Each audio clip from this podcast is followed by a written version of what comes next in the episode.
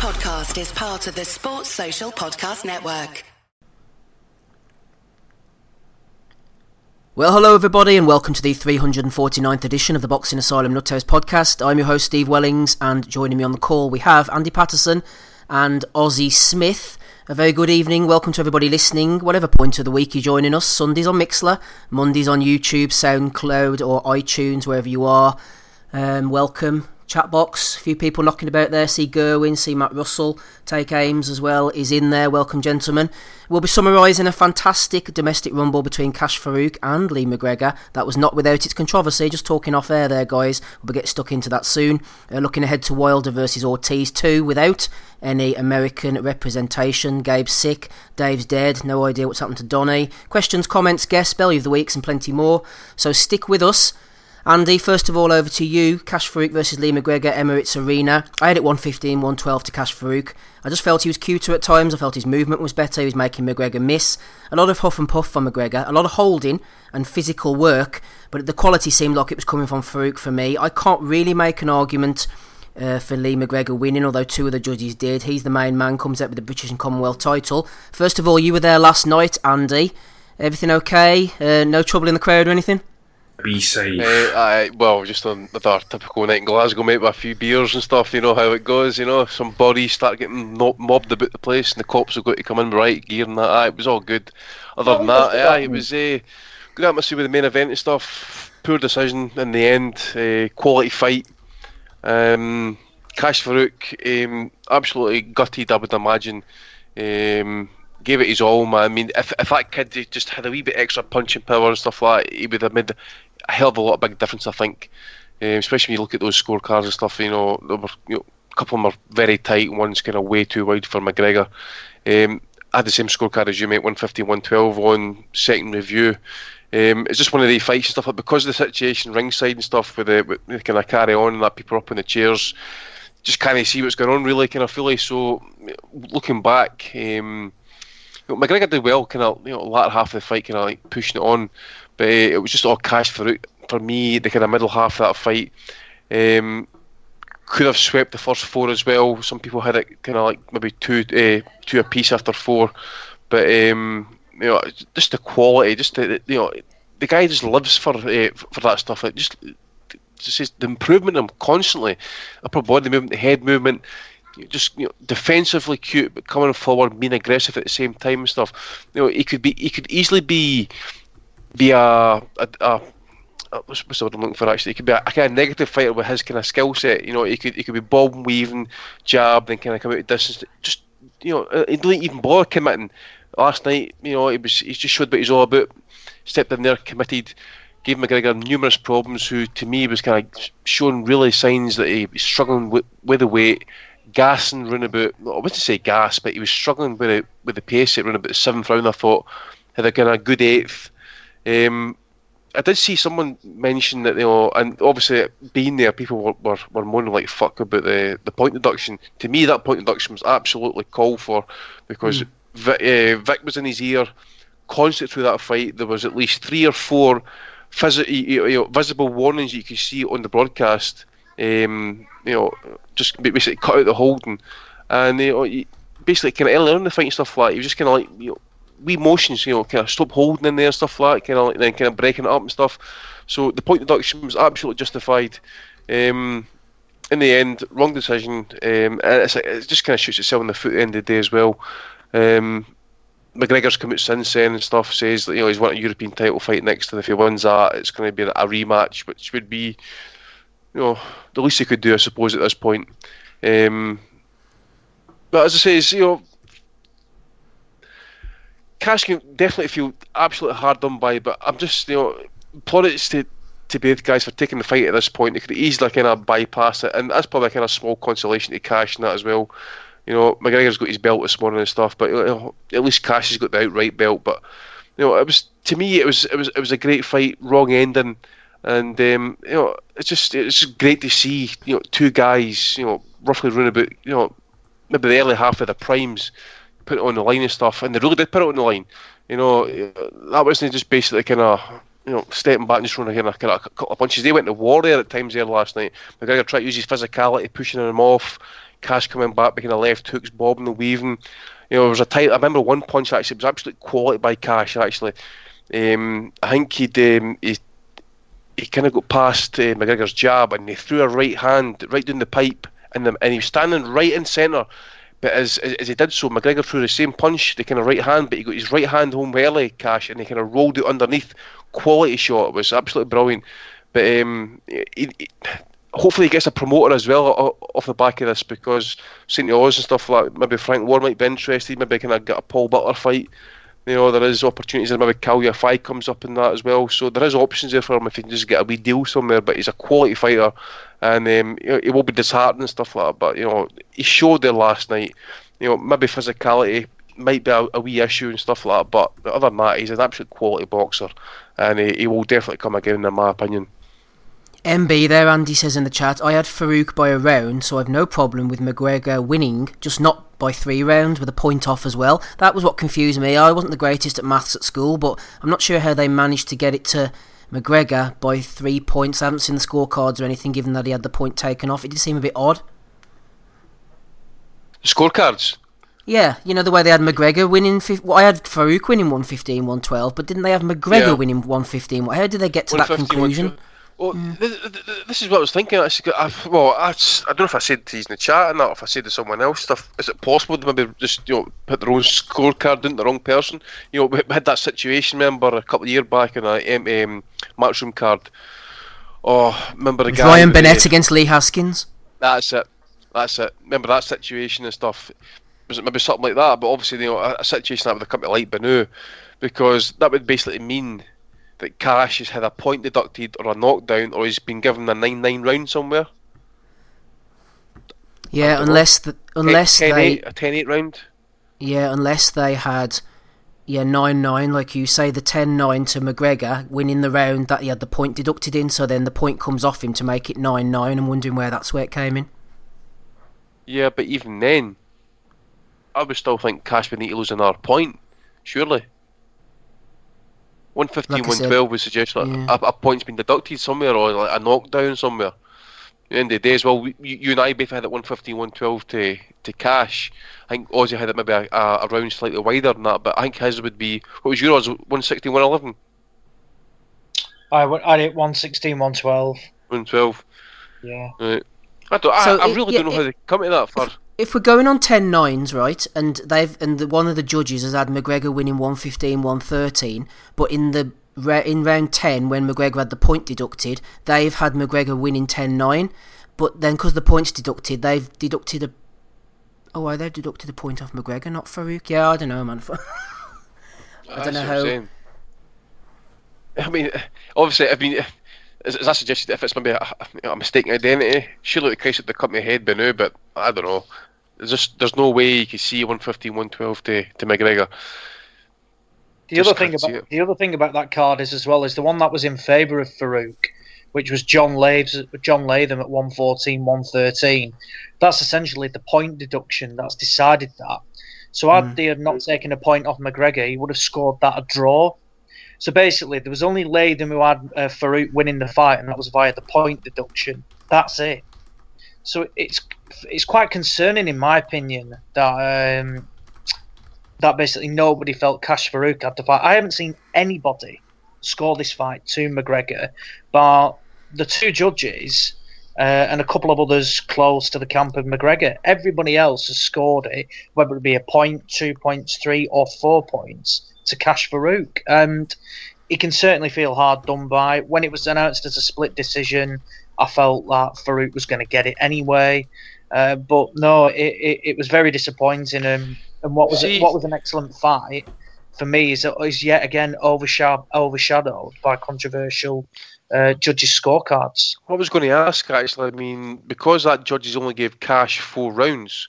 Yeah. Which which rounds is he watching that he's clearly convinced that he's gave Kash? He can't even find. He can't even find another what another eight. Sorry, a, a, a, another four. Sorry. Yeah. I, I mean, I felt Farouk dominated early on. Um, I, I, gave McGregor the opener, which I thought was a really tight round as well, and not a lot happened. But then from rounds two to six, I gave to Farouk because I thought he cruised it. I thought he made McGregor miss. Uh, McGregor McGregor was winging big shots in. Uh, Farouk was doing the better work. His upper, upper body movement was outstanding. He was landing the cleaner shots, and I thought this is his fight to lose. Um, so I, I just don't get it. I, I, honestly don't get it. Whether they were um, obviously it was quite a, like a raucous atmosphere. Were they swayed by that potentially? It felt like McGregor certainly had the bulk of the tickets and support there. Maybe that was yeah cuts. the cuts as well, the cuts as well, uh, which I think a couple were caused by you know head clashes and things like that. Well, just on that, mate, I, I know for a fact because I, I seen Vic actually point out to the to the commissioner uh, ringside that with the first one, he actually uh, pointed out it was definitely a punch that caused it. He made oh, he, he, he, he, made the motion with, with his yeah. hand basically. No, fair dues, fair. Fair. If that's made clear at the time, that's all you can ask for. Good stuff, Ozzy. Thanks very much. Delighted to say we have our first guest of the evening on the call. It's Alex Steedman. How are you, Alex? Not bad, Steve. How are you, pal? I'm doing very well, thank you. We're just in the middle of talking about Farouk versus McGregor in Glasgow. Before we discuss the fight itself, the atmosphere, you were there, looked amazing. Uh, it was fantastic. It was fantastic. It had a bit of everything, didn't it? I think there was Lee McGregor was telling me that the day before and again on the morning, I spoke to him in the morning of the, the fight yesterday morning, he was telling me that there was close to a thousand coming down from Edinburgh across the M8, six, seven coach loads and, and many on the train and, and buses. So it was a, a fantastic amateur, it really was. And uh, it, was a, it was a terrific fight to boot. Absolutely. I mean, I felt that Farouk was a little bit cuter with his work, especially to the body, but McGregor's brute force approach in the second half of the fight just won it for him. I mean, what were your lasting impressions? Yeah, I mean, I think it, there's no doubt it was a fight of two halves. And I, I think the first half was was pretty tight, wasn't it? I mean, I'd, there's probably a, a cross section of views on, on how that went. You could have had it two all after after four. I thought McGregor maybe just nicked the first, um, and then Farouk's sort of upper body movement throughout the first half of the fight I thought was just terrific. Mm.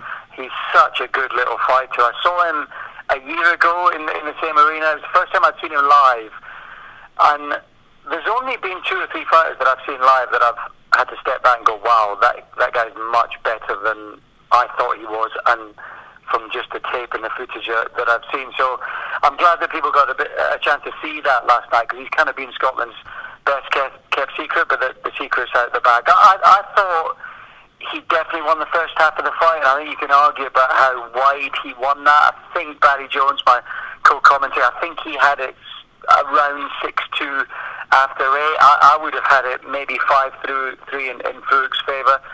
Um, but McGregor, despite the fact he looked pretty tight on the scales, and despite the fact there have been sort of fears about that, he was so strong down the stretch, and that's what got him into the fight. And in, in some people's eyes, that allowed him to nick it. I, I, I thought, on balance, the, the cleaner shots that Farouk landed in the first half, and enough work down the stretch. I, I thought he ju- just edged it, particularly with that point taken off. I agree with you. I thought Farouk won. You mentioned about some people there. I thought it was quite difficult the next day to find a lot of people who really had McGregor winning. The general consensus seemed to be it was a Farouk victory, but it's a strange one because. I thought Farouk was definitely the winner. But at the same time, it was such a close fight. Uh, you know, it was, yeah, it was an odd definitely. one. Definitely. I mean, I, I, had it been had it been sort of eight four and a bit wider to Fuga, I, I, I wouldn't have had a massive scream up uh, about that, to be honest. I mean, he put so much into it. They both did, in truth. I mean, it was one of those fights that just has you shaking your head and. You know, I know you, you've seen it yourself, Stephen, from ringside. You've followed the sport for many, many years. But when you see it again up close, time and time again, or watching it home on the on the, the stream of the telly, you what those guys put into this game is just awe-inspiring. It really is, and it was the same again last night. You just you really got a sense of how much it meant to them, how good they are, and the backstory of their friends and family and, and where they've come from. It, it just had a bit of everything. It really was a phenomenal fight. So, do we think now both guys will go their separate ways and then hopefully reconvene for a rematch at some point? Yeah, uh, do you know what? That, I, I think the interesting thing about that as a question is, is McGregor.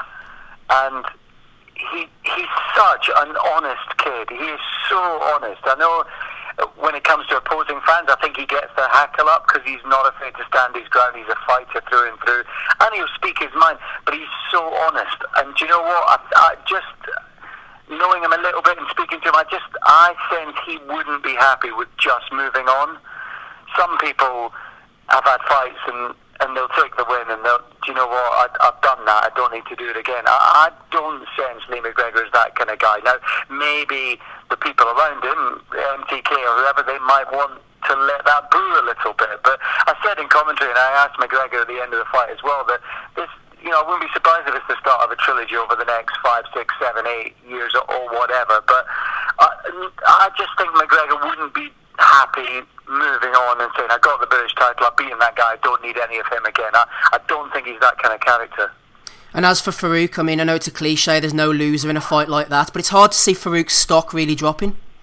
Uh, he, I, I, I, he's been Scotland's best kept secret, and he wowed me when I saw him. I think it was last November when I saw him at the, at the Emirates. It was against Iain Butcher, actually. I commentated on that fight. And he just he glided across the ring, and it was everything that Butcher could do to stay in that fight. Everything, every little inch of his experience and wiles and technique and talent, every little bit of it, just to stop himself getting knocked out. That's how good Farouk was that night. So I got a little glimpse of that. So I'm, I'm, I'm glad that people got to see how good he is. He's only going to get better. The interesting thing is how he reacts to it because, you know, whereas McGregor's got a, a partner and he's got a little girl now as well.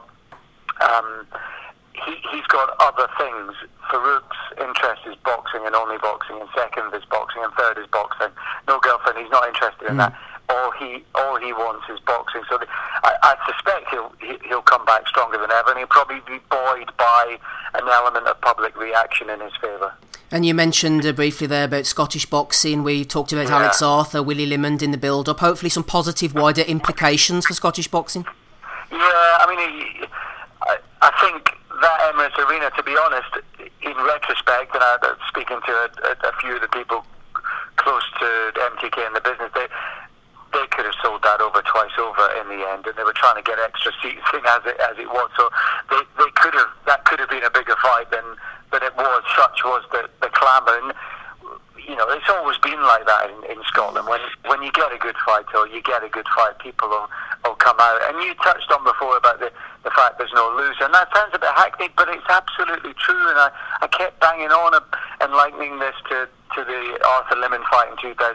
You know, Arthur was the winner. He went on, but Willie Limond still came back. He won a British title belatedly, won two Commonwealth titles in, in two different ways, and it, it's almost identical to, uh, to to Groves against DeGale, isn't it? In mm. in that you know DeGale came back and won a world title, and of course Groves did belatedly as well. So I, I think it was that kind of fight. Now there is an asterisk there's a Stedo asterisk and italics next to all of that, and, and, that is as much as I have to heap praise on both of them in terms of talent and technique and all that they put in, and the stages of their career. Let's not forget we're talking about guys who are 22 and 23.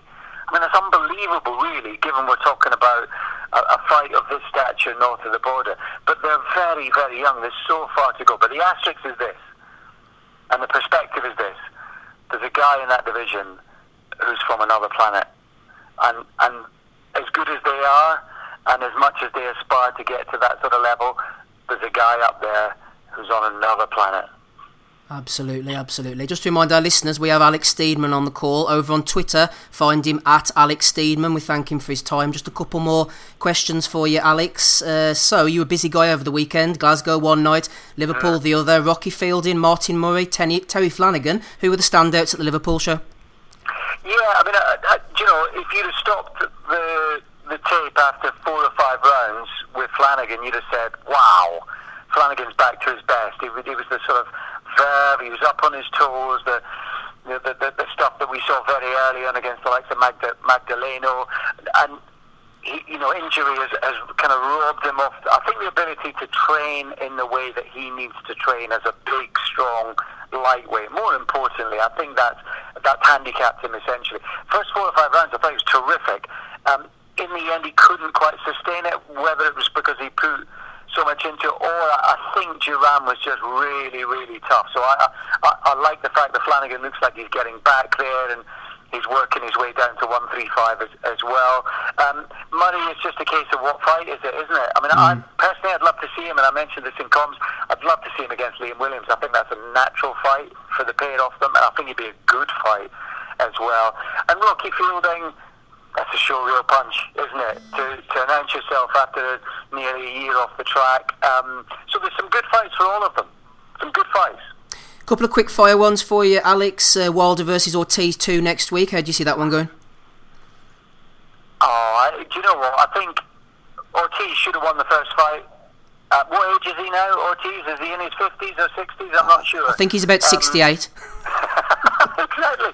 Um, and I think really the first fight age was the difference between the two of them because ha- had he had he been younger, he would have closed the show, and had Wilder not had youth on his side, he wouldn't have been able to come back. And that was the difference back then. He can only have got better in Wilder's favour, and he might just get the job done earlier this time. Um, but listen, look what's happened to, to AJ. Look at the, the, the fight that, that Wallin gave uh, Fury as well. So you never quite know with the big guys, but really, it should be about age and time. Talking of big heavyweight rematches, you brought me perfectly on to the final one AJ versus Ruiz 2 in December. How do you see that one playing out?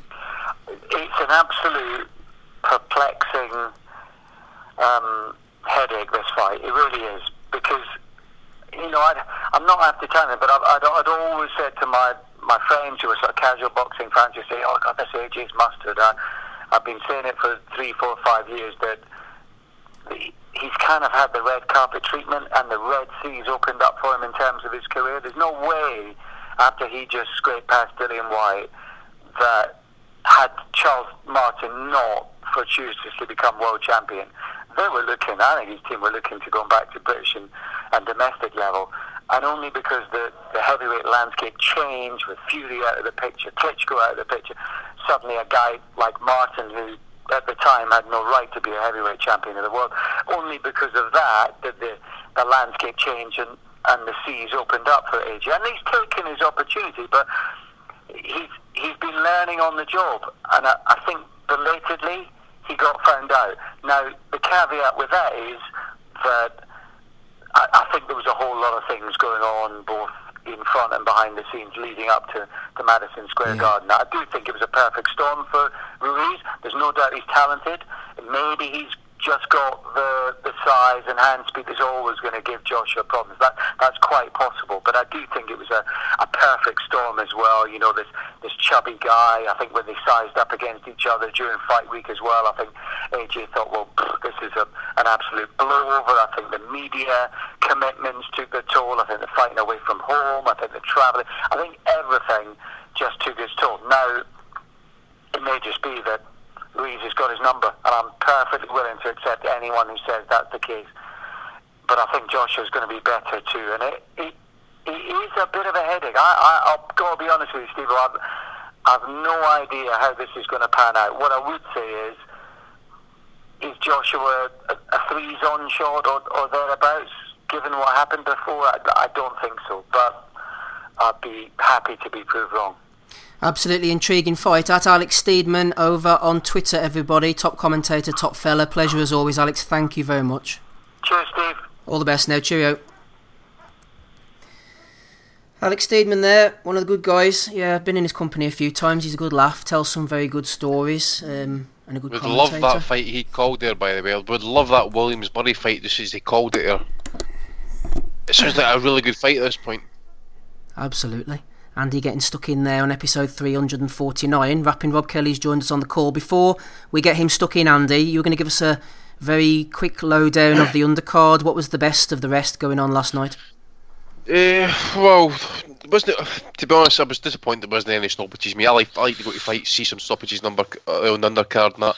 Tommy Philbin raging because his fight was eight rounds against Daryl Sharp that ended up getting put down to six. Paddy Donovan, he looked pretty decent. Uh, I think it was his second fight uh, against Danny Mendoza, but um, his chin open a wee bit actually. So I suppose Andy Lee will get that sorted out. Um, who else? Pierce O'Leary, good hands. Uh, Craig Morgan, first one in the card actually, but um, Tellez was was tough, durable. You know, I think he's been doing the kind of British circuit for a wee bit now actually as well. So um, no surprise that I went the distance. Uh, and Kieran Smith against the Italian, uh, is it, I think it was Belavacqua, he was pronounced, or whatever it was. Um, you know, the Italian was, I don't know how much you saw it, I think it was like only three or four rounds of the fight was shown on TV and that, but you know, the Italian came and gave a good go at it and stuff, and didn't give Smith a kind of easy time at it, who. You know, I'd probably say at times getting me kind of frustrated in that because obviously when he would lead in the you know Italian we kind of got him with the head and that he was you know letting shots go so Smith getting me kind of frustrated. Um, whatever this uh, belt that he's got, this WBC trinket he's got, you know silver international I think it was. Um, at 154, I, I don't know if it's going to give him some sort of ranking and stuff, but um, he's talking about like wanting big, big fights, you know, decent money fights and that next. So I really don't know where he's going to go with it and that, but um, I think he kind of needs more fights like that. To be honest with you, just kind of you know, more kind of London fights. Um, live Bevilacqua couldn't punch, could he? Couldn't punch, could he, Andy? That was the problem. I don't think Bevilacqua. yeah, that as well. Um, as I say, he was he was tough and game enough, I suppose. That's all you can probably say in that. But um, to be honest, Smith, I think, just needs to be kind of more seasoning um, against guys like that, for example, and then kind of steadily go up to kind of European level because he's picked up this belt. And I hope he doesn't kind of use it to kind of bypass that type of level. I, I would like to see him kind of go British, maybe European and stuff. Um, because you, you then know if you kind of if you're successful at that level, you know you're kind of then maybe knowing that you kind of you're ready for a step up and stuff. But um, that's the first time I've seen that Italian. He did give him some problems and stuff, and he was he was game as I says. So um, yeah. Other than that, um, they were kind of struggling with the time frame. I thought actually because hence the reason why the Filbert fight got dropped for eight to six rounds and stuff. So um, all in all, it was a decent show in that, but um, disappointing for the main event, I suppose. In fact, it definitely was. Absolutely. Rapping Rob Kelly is on the call with us. How you sounding, Roberto? Mike check one two one two. One two testicles testicles one two three. He's there. Rapping Rob Kelly. Here, Rob. Just before you go on about Farouk against McGregor, Andy was mentioning Paddy Donovan there. I watched his yeah. debut. Was keen on watching him. I, I thought he was slick and he, he, showed the moves, but Andy picked up on something that I also noticed. His head's like a big stick. It's sort of been standing in front of the guy. Maybe something needs to be worked on. The hands yeah. are a wee bit low as well. I think he doesn't get the hands back quick enough when he throws his punches. That's just. Yeah, he has that low. He has that style. He was using that. The amateurs highly touted this guy amateur. He's with a top rank um, too, and they were clamoured to sign him. It's crazy how Andy ended up managing him. I think he just, from what I heard, he just um, he trains him. He trains him as well. Yeah, what I saw. Tra- yeah, yeah, trains him and manages him. He trains and manages. I don't. Uh, he trains him and Jason Quigley now. So Jason Quigley's gone to him as well. I don't know if he's managing him or not, but. Um, yeah, highly touted amateur. I think he has that style. Like, I think he'll, he'll transition over to the pros. He's got the talent, but yeah, like you say, I want to get your you want to get your chin tucked in, like or covered up, because uh, that can be exposed as you go down the, the pro route. Like, um, so I'm interested to see that it's not too many fellas coming out, out of the amateurs in Ireland get a top rank contract off the bat. So, um, I'd be interested to see how he progresses. It was a points win last night, wasn't it? It was a points win. He dropped, he dropped the guy in one of the rounds as well. What do you think about Andy Lee's attire? I like that surgical shirt he was wearing. And he's always he's always been a bit of a, a down with the fashion. Actually, Andy. He's uh, I remember being on a video shoot with him about ten years ago. Like, and he, he definitely he's definitely a, a stylish guy for sure. But uh, but yeah, in in terms of Farouk and McGregor, man, I think he's, you probably covered by the time I jumped on. You've probably already covered it. Like, but what's the what's the first of all, Victor Loughlin was at it, like, wasn't he? What the fuck? he was at it, like, Kash, Kash Ali, or Kash Ali, Kash Farouk and um, Liam McGregor were kind of holding each other as much. And then he docked a point off McGregor. And then McGregor wins one card. What was what did he win it by? Three, four rounds? We, we can't work the maths out, Rob. We, we, we can't work the mathematics out. Help us. could not see that. I thought McGregor gave a good account of himself in the second half of the fight. He definitely tried to come back into it and never tried to stop winning. And it was a cracking fight. And we should have been talking about it being a close, cracking fight with a clear winner, which was Farouk. But it wasn't. I shout out to my man D2 actually. He told me to stick it on. I wasn't watching fight at the boxing last night. I'd forgotten about that fight. And then he said to me, This is a cracking scrap. So I threw it on. And then I watched it back just to make sure that I didn't kind of I wasn't like I didn't miss any of the earlier rounds. It looked like Farouk was was on top. He cut badly, man. Those two two cuts were the the one over the eye was the right slice, like so he need time off. But hopefully he'll rebuild and he come back definitely on that performance. Although he's lost everything and he should be the rightful winner in that scenario, um, he'll be back. But I'd watch that again. Like I definitely watch that again. But I can't make an argument for as much as as good as the performance as McGregor put up. I can't make an argument for him winning it, and I definitely cannot see that score of four rounds. Four rounds, fucking hell, man! Like it's just Victor Loughlin's poison as well, isn't he? He's not great ref, like he's not good. Like well, I was a bit yeah. surprised, Rob, that he got the gig. I thought they would have brought one of the English boys up, although they might have got dogs abuse. That's the only thing. But I, to be honest with you, I'm going to disagree with you, rapping Rob Kelly. I thought that McGregor was initiating most of the holding. To be honest, he was and he wasn't. He like was that's, that's warned, a, like he was definitely getting warned constantly. But when that time when he pushed him through the ring, Farooq had him around the neck, like. That's true. he had him in a headlock and he pushed him out through the ring and then he took, you know, then he then he docks the point from McGregor. But Loughlin has form anyway, doesn't he? Like remember that night of uh, Josh Taylor, Ryan Martin. Uh, a lot of people said he stopped the fight prematurely and he had a stinker on the cards on, a, on a, one of the fights, one of the domestic fights. Oh, that, that was well, uh, Dar- was that Daryl Williams against um, Zach? Can't remember. Parker, yeah, it was a cracking British British fight, wasn't it? And he um, and he gave he gave the wrong decision that night. So I don't know, but don't want you know, the referee was a, was a bit player in the fight. It was a great fight.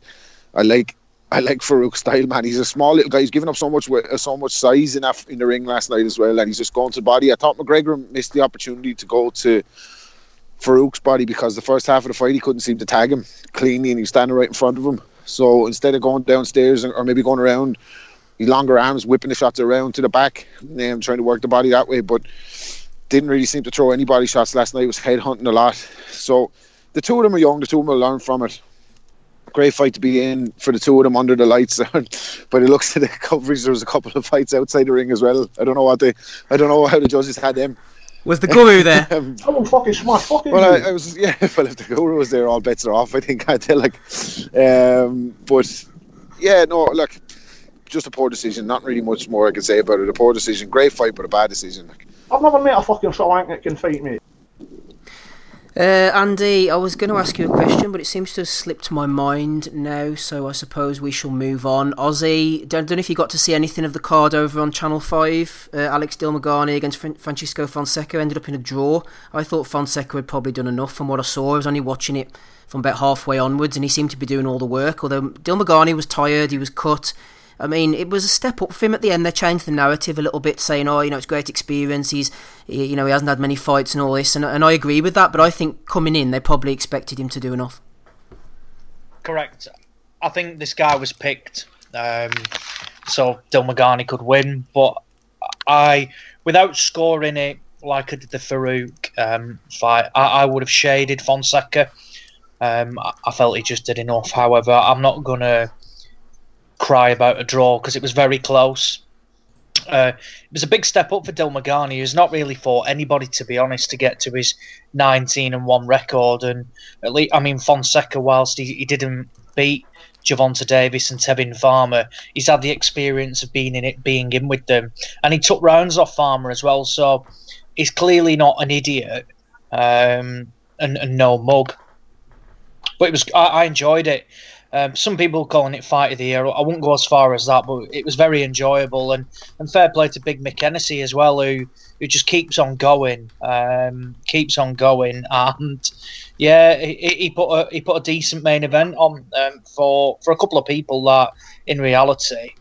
I mean, it's quite amusing to see Dilmaghani and Fonseca headline a uh, card on Channel Five. But no, it was great. Dilmaghani, quick hands. Um, fought in bursts at times as well.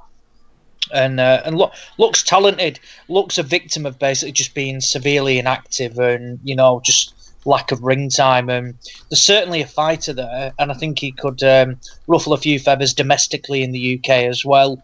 Uh, I think this onus of you know like rushing to world level is just needs to be put on the back burner at the moment. But the guy's talented. Um, I wouldn't be shocked to see a rematch either. I think it would be quite easy to make. I, I don't see people clambering to fight either Dilmaghani or Fonseca. So it makes sense to do the immediate rematch. If you know, if there's a bit of controversy, I think I've, I've seen arguments for all three results. Uh, so why not? Um, I, I, saw a, a, a bits of the undercard as well. I watched that on the Hennessy YouTube channel. Um, nothing really to shout home about. Uh, Big Mick um, Michael Hennessy Jr., um, Big Mick's son. Um, little Mick.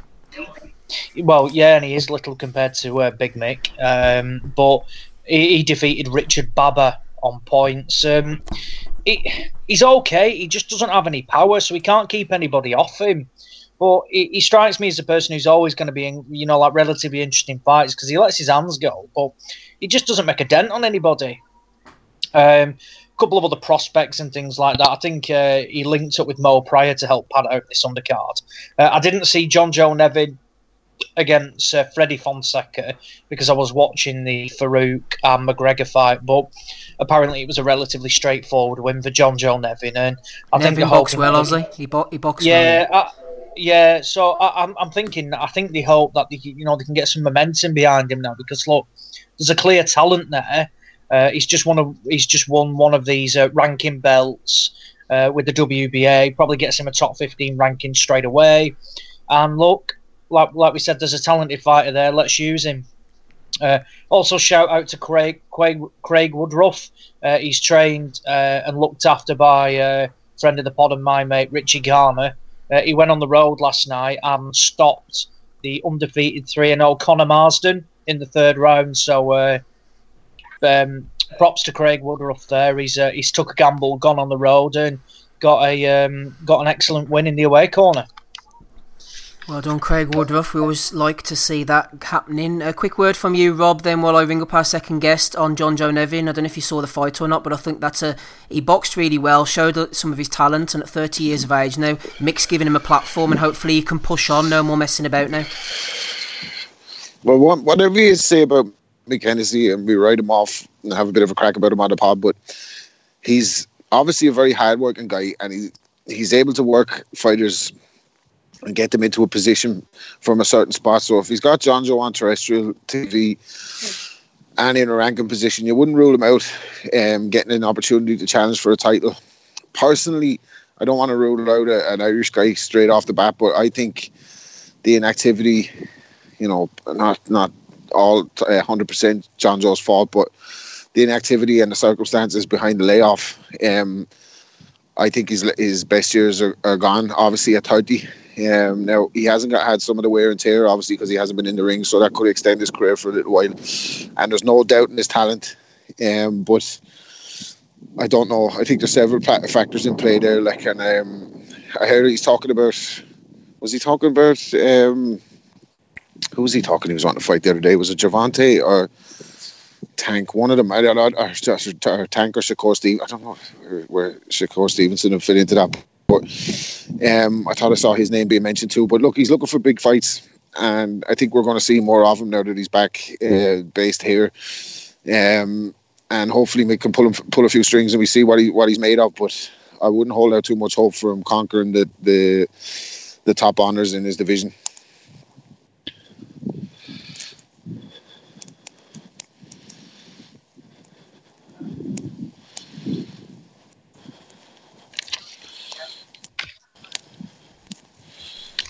Wellings uh, just uh, doing his own yep. thing, you know, just supposed to be. Yeah, Ozzy, sorry, I'm going to have to cut you off. I've got our next guest of the evening on, guys. Just going to talk over the top of you. Sorry about that. Asgi's on the call. How you doing, Asgi? I'm good, my man. How are you? Not too, not too bad. Thanks for joining us. Keeping well, yeah? Excellent, my friend. Excellent. Tell me about this fight last night, then Kash Farooq against Lee McGregor. Did the right, right man win, in your opinion?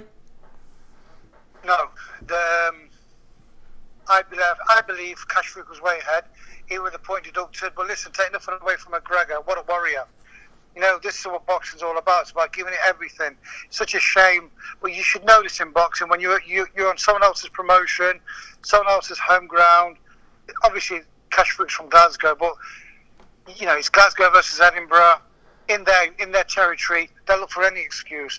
Part of boxing, got to get used to it. It's not nice to see, but it is what it is. What a fight! What a fight! Brilliant. What about a rematch then, Asgi, some point down the line, hopefully? It has to happen. I think with the, the, the public outcry, it has to happen. And it'll, it'll, create such a great interest. And, you know, why not on the undercard of a Josh Taylor fight? What a match that will be. It's great for boxing. Certainly is. You do a lot of work with Ben Davison. Tell me about your work with Mohamed Rabi. How's he getting on? Mohamed Rabi is a, he's a superstar. You know, in Morocco, he he really is up there. He's world amateur gold medalist, um, Olympian bronze medalist. He's now 10 and 0. Before that, he was 14th in the world. After this fight, he'll be up 12. So this, he's climbing. You know, he, there's something seriously special about him. And see the work Ben does with Mohamed Rabi. And Mohamed Rabi is one of them guys that does exactly as he's told. Such a lovely, lovely lad. And there's a big future, especially now signing with Top Rank. Um, he's big with SES, um, which is Benny Blanco's um, company. It's, he's just doing so well. Such a big future for the guy. One of the guys in our chat, he's got a question for you, Asgi. He said, How are you working oh. around the language barrier with Mohammed? Well, it's pretty. See, with Ben, obviously, the working codes, and for me, we're like now and then now, I, I can speak a bit of broken Arabic, so we understand a bit. And uh, Mohammed Rabi can speak a bit of English. As long as we work in coordination numbers, we, there's always a way. And, you know, with his pedigree, being an Olympian and also a world champion, things are basically standard and he understands. So you just have to just remind him. Um, it's okay, to be fair. Is Gary Hyde still on the scene, uh, Asgi? Gary Hyde? Gary Hyde used to manage Mohammed. Is he still involved? I've no idea. Um, I don't know nothing about his background. Yesterday was my, my first day with him. Um, you know, I take him as he is. He's a great, great guy. Big you know, potential, big future. Exciting times ahead. Talking about big futures and big potential, what about Hamza Sheeraz? You'll be in the corner next week? Absolutely, I'm excited for that. November the 30th in Birmingham on the BT Sports Live and the Frank Warren Show. You know, this guy is what, 9 and 0, uh, five knockouts. It's his time against Ryan Kelly. Ryan Kelly, a very good pedigree, home favourite. Um, it's going to be an exciting fight, but for you to get up there, got to face the people put in front of you. And I think it'll be a good test for Hamza and people are going to see just how good he is. Super talent, excited. What about Shabazz Masood? Are you still involved there, Asgi? No, with Shabazz, I was. took him to where I could take him to. But unfortunately, you know, the grass is always green on the other side, and outside influence will always take you a different path. It's such a shame, to be fair. Great kid, but it is what it is, so can only wish him the best. Just to remind uh, our listeners, Asgi's on the call. What's your social media presences, sir? Uh, um, I'm on uh, um, on Facebook as Guitar, Instagram at as Guitar, and on Twitter as Guitar. You're obviously very closely linked with the Furies. Tell us about some of the uh, dealings you've had with Tyson Fury, about Germany, all the underhanded stuff that went on. Yeah, you know, when we're in Germany with the Klitschko situation, you realise that they're the kings of tricks. They've not been, they've not had the reign for ten years without doing everything that they could. The, the canvas was thick. We had to get the underlay taken out the the wrap hand wrap, and we had to make him take the wraps off. The you know wait put um, a block under his shoe to look a bit taller. To the waters, you've got to be careful with everything. The security, that walking, that treading on your toes. Every trick they tried, but you know, thankfully we, we was on, on point. Tyson's obviously talking about UFC. He's done a bit of wrestling. What's his future in boxing? Do you think? Listen, first things first. Tyson Fury's a boxer. Mm. End of. That's his main priority. He is concentrating on the Deontay Wilder, but while he's on a break, he's got his number one um, book-selling autobiography. He's got a, a, Christmas number one, a Christmas single with Robbie Williams. He's just beat up Braun Strowman on WWE. You know what else can this guy do? This man, you know, he's a great ambassador for mental health. There's no limits to what Tyson Fury can do. He's got a movie out with Sylvester Stallone coming out. Listen, big, big future. Just finally for you, I believe you sparred Carl Froch when you were youngsters, is that right? Oh, that was so funny. Well, I, will tell you a story about Carl Froch. Go on. We was um, we was basically all in the gym. One second, pal.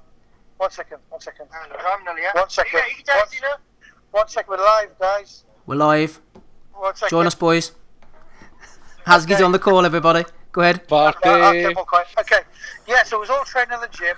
Some some little dudes come in, some you know some guy, some little white dude, like, who's this skinny man coming into our gym? He goes, Hi, is any sparring available at this gym? And like, oh, mate, you're going to get battered. Proper little geeky looking guy. We thought, yeah, come on, we'll spar you. So this guy's stretching out, warming, warming up. We thought, oh, man, you're, you're the match day. We're going to bat. So I've gone in there first, jabbing away. You know, I'm, I'm pinging this guy's head. Well, I thought I was hitting him, but the guy goes, no, he was blocking with your head. He was blocking with his head. so then, then all of a sudden, he threw a shot. He's caught me. And, I, and the bell went. I thought, oh flipping, thank God. I thought, oh, this guy's crap. So I've sent my mate Elvis Doobie in, obviously pro boxer, over 100 fights. He's gone in there. Oh mate, this guy's battered from pillar to post. Then my mate Dwayne Reed's gone in. He got battered from pillar to post. Then the next person, next person. Then the guy jumped after battering all of us and starts he's slapping. He goes, "Hi, my name's Carl Froch. I'm a, I was a bronze uh, um, Commonwealth champion. He won bronze in the Commonwealth. Yes. Um, he won six national titles. He smirked and just laughed and walked off. And then we knew this guy's something special. And there's us underestimating this dude walking in, especially being from Nottingham, away from Derby. The rivalry was already there. Like, oh, you're going to get battered. But he kicked the shit out of all six of us. Great story. Great story, Asgi. Thanks for taking the time to join us, man. Appreciate it. Hey, listen, all, all I ask people to do is give a big shout out to Andy Sheeraz. November 30th, it's going to be a great fight live on BT Sports. Um, it's on the Frank Warren Show in Birmingham. So if you can't get there, watch it live. If you if you can't watch it live, you know, come down to Birmingham. Or, well, either way, just give Andy Sheeraz all the support possible. It's going to be excellent. Lovely stuff. Thank you, sir. All the best now. Take care. Thanks Bye-bye. for having me on. Bye bye. Bean! Yeah, Asgi there. Bit of a late call. Carl, Carl Froch. Carl Froch battering lads like onion rings. Escaping on a Ryanair. Ryanair, by the way. Didn't mean get Frotty. What goes to what? Oh dear. Right, let's move on then, shall we? Dilmaghani, Fonseca, we saw enough of that. Yeah, sorry for coming in a bit heavy handed there, boys. I was talking to Asgi offline and then I thought you had finished, so I just came in like a battering ram, like Carl Froch into the gym, smash it, smashing you all up. Sorry, Rob, I think I might have cut you off in your prime, or maybe just slightly past your prime now, are you? No, no, I, I actually had about 30 seconds air time, man. Exactly, we're waiting for you. You were too busy hobnobbing yeah, with the fucking royalty there, you know. I was going to say, Steve, I, you just you left the pod hanging, and it was just this radio silence. So me, uh, we, me, Andy, and we Rob thought you were pushing your buttons. Yeah, we had to pick up the pieces and mop up your mess because uh, you were oh, too yes. busy schmoozing the guests. Oh, every week, man. He underestimated. He underestimated my talk time on John Joe Nevin as well. I was off that question very quickly. Kickback Steve. That's what we call me. Kickback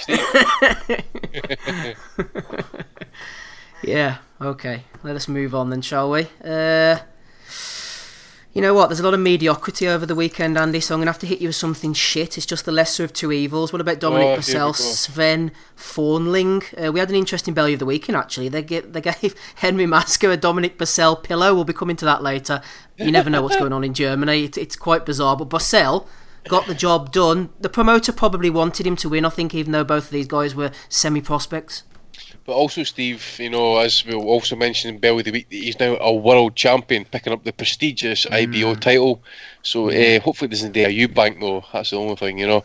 Yeah, I mean, it was it's one of the fights that you know, Fornling was is that level. You know, Bösel, he's had you know he's had one defeat. He's been in that again, like guys like Cooling and Murat and stuff like that. Who I think I was the guy that beat him and stuff, but he's just kind of chipped away at the guy, and that's all it was. Basically, broke him down, you know, cut him up, sliced him up, and basically it was kind of mercy stoppage. And uh, it was a big kind of. A, a big celebration because he's picked up the also the prestigious interim WBA title. So, um, you know, Germany's double world champion. champion. That's that's yeah, two world titles in my book. Yeah, uh, to Germany though, you know, Christ Almighty, you know.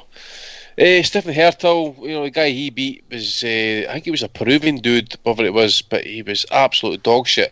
He's got like something inflated record, like, I don't know, like 35, 40 wins with like three defeats and stuff like that. Every every defeat's outside Peru, though, that's the only thing. Um, Mohamed Rabi, as, uh, as Agde was, was, was talking about, it was, um, for me, uh, Ben Davison, he's, he's trying to speak pidgin English to the kid and stuff, and uh, he's obviously he is a talent. You know, he's what is I think he's world. He's the ex world champ in the amateurs or ex world silvers. He's got a bronze at Olympics stuff like. I mean, they didn't mm-hmm. hand out the type of medals and that if you're not a good boxer. I would I would like to have asked the question. I don't suppose he'd be the right person to ask actually as to why he's been so inactive as such because he's only fought, as as I know, eight rounds you know, sort of eight round fights in his career at this point. He's he's only fought twice this year, and he, the last his, his, last fight was in March. You know, what is the hold up with this kid? You know, he's 26. He should be in the prime of his career at this point. So I want to see more for him. Um, yeah, so that was it really for for that German side. Obviously, I mean, I've I've seen other fights not for like say France and that as well, mate, and stuff like that. We should probably want to get to, you know, kind of slightly at one point, yeah, but. Um, Bösel, I suppose, you know, knocking on the door, and you know, light heavyweight division is now on notice. It is certainly on notice. If it wasn't on notice with Bösel, it's certainly on notice now, Rob, with Peter Manfredo Jr. returning after three years out, two and a half years out of the Woo! ring. He's coming back. The pride of Providence, Providence, Rhode Island, against Melvin Russell in November. You're looking forward to Manfredo coming back, Rob, and what is your favourite Peter Manfredo moment? Calzaghe school. Absolutely. Fucking Calzaghe. yeah. the legend, the legend killer. Fucking yes. kiss the muscles. Joe Calzaghe. That's what the missus said about him, didn't she? No. Now, paper, granted, Paper never refused Lincoln. She was a woman scorned because he left her for the yeah. one off Strictly Come Dancing or whatever. But she said when he beat Hopkins, he was in the hotel kissing his muscles. What a prick!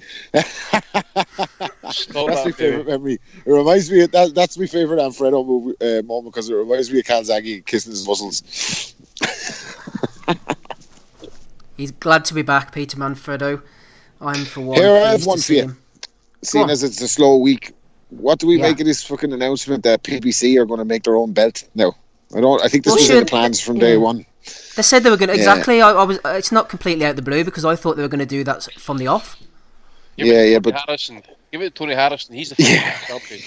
he yeah, just shit all over Chibber Charlo's fucking mind. He actually went in there. Never mind. See, see this rent-free comment. I hate this rent-free comment. It's just it's overused. Fucking Tony Harrison walked into that guy's head with his fucking tent tins of beer, camped a campfire, and just said "fuck you, bitch." yeah, Charlo looks rattled, extremely rattled at the press conference, and I thought Harrison called it perfectly. He was all pumped up there on the podium. Charlo was, and Harrison was like, this guy is a fraud. Like, look at him. He's up here barking. Everything he does is for the cat. Look at him up here barking and all that. Like, he just start calling him a hoe. It was brilliant. Yo ass, nigga. Yo ass. Yeah, yeah, yeah. And it, all all through the time, uh, Charlo sat beside him when he was talking, and he just turned around and addressed him, and he just looked scared or something. Charlo, like, so I I I think that fight's going to go the same way as it did the first time. But it's I think Uncle Al might have to fix in that night. Like I think they need Charlo back on top, don't they? They got the other Charlo in against Dennis Hogan, and this one looking for the rematch after having a tune-up fight as well in between. So they're taking uh, no chances with the Charlos, are they? It's sad to see. I no. think they need better than this. Yeah, I think they're going to rob Harrison if if he doesn't knock him out. Like. Lines in the camp. Lines to the camp. Put their fucking lion head like the fucking Wizard of Oz walking to the ring. Two shitheads, the two of them. I thought like losing forty grand in a nightclub and everything. Absolute oh, plonkers. Oh, the two not losing it. Stole. Having it, having it lifted by two ones that, eh, frankly, they should have had. They should have. When you saw the ones that took the money, you would think for that kind of money you'd be getting a better standard than that, like that's going to rob you. You know what I mean? Yeah, so these Charlos are out of control. You would think so. The Charlos been hood, street, and all that sort of stuff. That you would be, you would be wise to this type of fucking manoeuvres. They don't oh. get robbed by two fucking forty-year-old white women. Absolute shitheads, them Charlos. Like. You uh, fucking yeah. whole ass, yeah, whole ass bitch the P- the PBC belt, baby. That's what it's all going to be about. You're going to have both Charlos with a version of the PBC title. So watch out. Here on in, these two are called the whole ass bitches because the way Charlo was reacting to that, by the way, you know how he ended that press conference. You know, he says like, "Yeah, but he still pulled out the last fight." He, he yeah. faked injury. That, that's all he could do. Fucking Harrison was fucking in his mind from start to finish, man. And Harrison was like, "If I'm scared, what am I doing here now? I didn't even have a tune-up fight for you. What are you talking about? I'm scared for like." And then then Charlo said, "I'm going to pay for your funeral. I'm going to pay for your funeral." And you knew he was shook then. Like you right. were shook then. Sees the guy that fucking paid for Patrick. Was how it pay for Patrick Day's funeral? Was it? Yeah, yeah. Yeah, absolute fucking prick. Yeah them Charlos could go, man. I hope Dennis Hogan beats the other one as well. Whatever, which, whatever, whichever one is which. I can never fucking tell which one is which. No, I can't either. I can't either. I've gone off them though. I was thinking they were going to be the future at one point, but they, and they had some good wins. You know, one of them beat Julian Williams, the other one beat Lubin. You know, they had they have some good wins, but they're just they had shit, man. And I'm an Al Haymon, you know, apologist. but they had like a lot of UDs on the way up, and then when they moved up the weights or, or and up in class, they went on around a, a six fight knockout streak each, and now they seem to be back to the same territory. So the Charlos, the Charlos, the chapter, another chapter continues in the Charlos story. Chapter Charlo. Cocaine. Needles in the camp. Uh, coming to you shortly on Australia, Andy. Before we do so, Aussie, Friday night, we mentioned it to Alex Steedman, who was obviously there. Rocky Fielding getting a win over Abdullah Paziwapazi, Martin Murray, fuck, fucking whoever watched this, then you have my respect against. I'm not even going to bother pronouncing that. Jed Carroll, Jeff Ofori, Terry Flanagan against Duran. Ugh. Did you watch this, Aussie? Did you? Liverpool? Obviously no. I watched Rocky Marciano against Jersey Joe Walcott number one on Friday night. If that's any help to you, mate, that's my breakdown in that fight. We'll give Aussie one more chance, and then we'll go to you in Australia. Anything from Liverpool, Aussie Rocky Fielding? I think Aussie's gone off the call, but it looks to it. Oh, has he? Maybe off brushing his teeth. Good to you in Australia then, Andy. Moloney brothers, both of them got wins. One of them by retirement, the other one second round knockout. Jason, Jason with a knockout. Andrew undefeated with the retirement win. Yeah, I I think it was the Jason one. one was it Dixon Flores? I think it was. it was a body shot. Um, yeah. I've not seen any links, torrent streams kicking about for the whole card and that, so I've not seen the rest of it to be honest with you. But I did know Andrew uh, got the win uh, some sort of interim belt again, WBA bollocks and stuff like that. So whatever that means, it doesn't mean much. It's how you get that call on Steve um, Argentina uh, light flyweight. Again, it's a division that's kind of like maybe under under wraps and stuff like that. But uh, Augustine uh, Gaito knocked out Kenny Gano uh, second round. Um, WBO title, uh, kind of frank, uh, trinket fight and stuff like that. So that's kind of like mandatory defence now for WBO titles and stuff. So um, what else we got? Obviously, that Norway card we can get to and stuff. Uh, and the French card, Michel Soro, TKO 5 against Cedric Vitu. Uh, dominated them, destroyed them. Uh, Goulamirian, uh, four round knockout at Kane Watts, cruiserweight title fight WBA. And um, Louis Tuten come back with a, a one round knockout against Bruno Sandoval. So that's pretty much the kind of rundown of what I've seen this weekend. As I say, I've been more kind of hardcore as such because um, fights have been kind of spread out, quick stoppages and stuff like that. So, yeah, I suppose it'll be on to next week now. Good stuff, Andy. Thanks for keeping us going. Yeah, I'm having a few issues with that latest one. I'll speak to Ozzy about that off the call. Ozzy, I was trying to get you in on Liverpool. Not, not to worry. Rocky Fielding, Martin Murray, Terry Flanagan. Anything that caught your interest?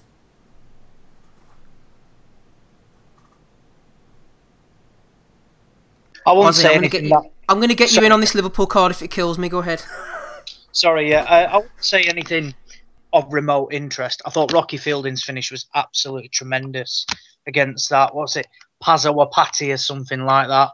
Um, as Alex Stevens said, Terry Flanagan um, looked okay, but again wasn't really in with with much, and and likewise Martin Murray as well wasn't. Again, was in the guy with on paper uh, to look at was a good record, but if you delve into it, there wasn't much there to be honest. But um, look, MTK are keeping these people busy, um, and I think it's fair to say that they've probably kept careers going because in reality, I think it'd be difficult, you know, to get people like Murray, Flanagan, all these chances, even people like Natasha Jonas as well, because when she was knocked out by that Obenauf, in reality, you wouldn't be shocked if she if if she if that was it for her. But um, I don't know. It was it was okay. Uh, it wasn't anything spectacular. I think I think a, a, as Steedman said, a fight with um, between Liam Williams and Martin Murray would be excellent. Um, I think that'd be really good. And uh, I know he's got. Um, I know he's got what's it called? Um, to fight with the uh, Roberto Garcia coming up, Liam Williams. That's going to be a world title eliminator on the Dubois card. The WBC have ordered that bizarrely. But if he comes through that, I don't see Williams getting an immediate shot. So I think somebody like Murray, who I think doesn't pose a massive threat, but his name still carries a bit of weight, uh, can come to win, and he's boxing without any worries, things like that. So it, it will be certainly interesting. As for Fielding, um, I, don't really know where he goes next. and Flanagan. I saw he wants the big names, but again, um, I think he's going to have to be go on the road and get an opportunity, right, or get himself into some sort of mandatory um, rather than anything else. But we'll uh, we'll just have to wait and see with these guys uh, as we go into 2020. Big heavyweight action over the weekend. Junior Fa. We mentioned him before on the pod. He's from Australia, New Zealand. One of the other. Saul Farah. How he got on, by the way? Saul Farah. I'm not sure fighting... about him. I don't know. Junior Fa going to win though, Andy he messaged me the night he was meant to fight. Actually, uh, he said, "How you do?" I says, uh, "Yeah, no problem." You speak English podcast. They went, "There you go back to me." Eh? So hopefully he's still alive after that fight. fight like you know, so. yeah. There could have been it could have been lost in translation there, Andy. Because normally, if you get a message off a Peruvian saying "How you do," it's not really related to podcasts. yeah, how you do? You want that's, some do? Operation Tree. Yeah, yeah. Ah. Right, yeah, we're not worried about Junior Fa. I know he's been sparring Deontay Wilder in the build up to Wilder Ortiz 2, which we will be getting onto very shortly. This is episode 349 of the Boxing Asylum Nuthouse podcast. Uh, Ozzy's on the call, Andy Patterson, Rob Kelly, me, Steve, I'm here as well. Rob, question for you over on patreon.com forward slash boxing asylum from friend of the pod, Joe Kennedy. Shout out to Joe.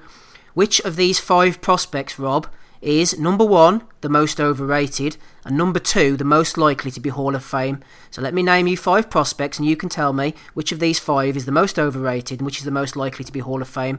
Devin Haney, Teofimo Lopez, Jaron Ennis, Virgil Ortiz Jr., or Ryan Garcia. So we've got Devin Haney, Teofimo Lopez, Jaron Ennis, Virgil Ortiz Jr., and Ryan Garcia. Who's the best? Who's the worst? Was that for me? Yeah. Well, you're Rob, yep. Oh, sorry, man. What was the question? Fuck off. Something about who's the best out of Ryan Garcia, Jaron Ennis. Who, who's the other one? right. This is over on patreon.com forward slash boxing asylum, Rob. From friend of the pod, Joe Kennedy. Shout out to Joe. Which of these five prospects is number one the most overrated, or number two the most likely to be Hall of Fame?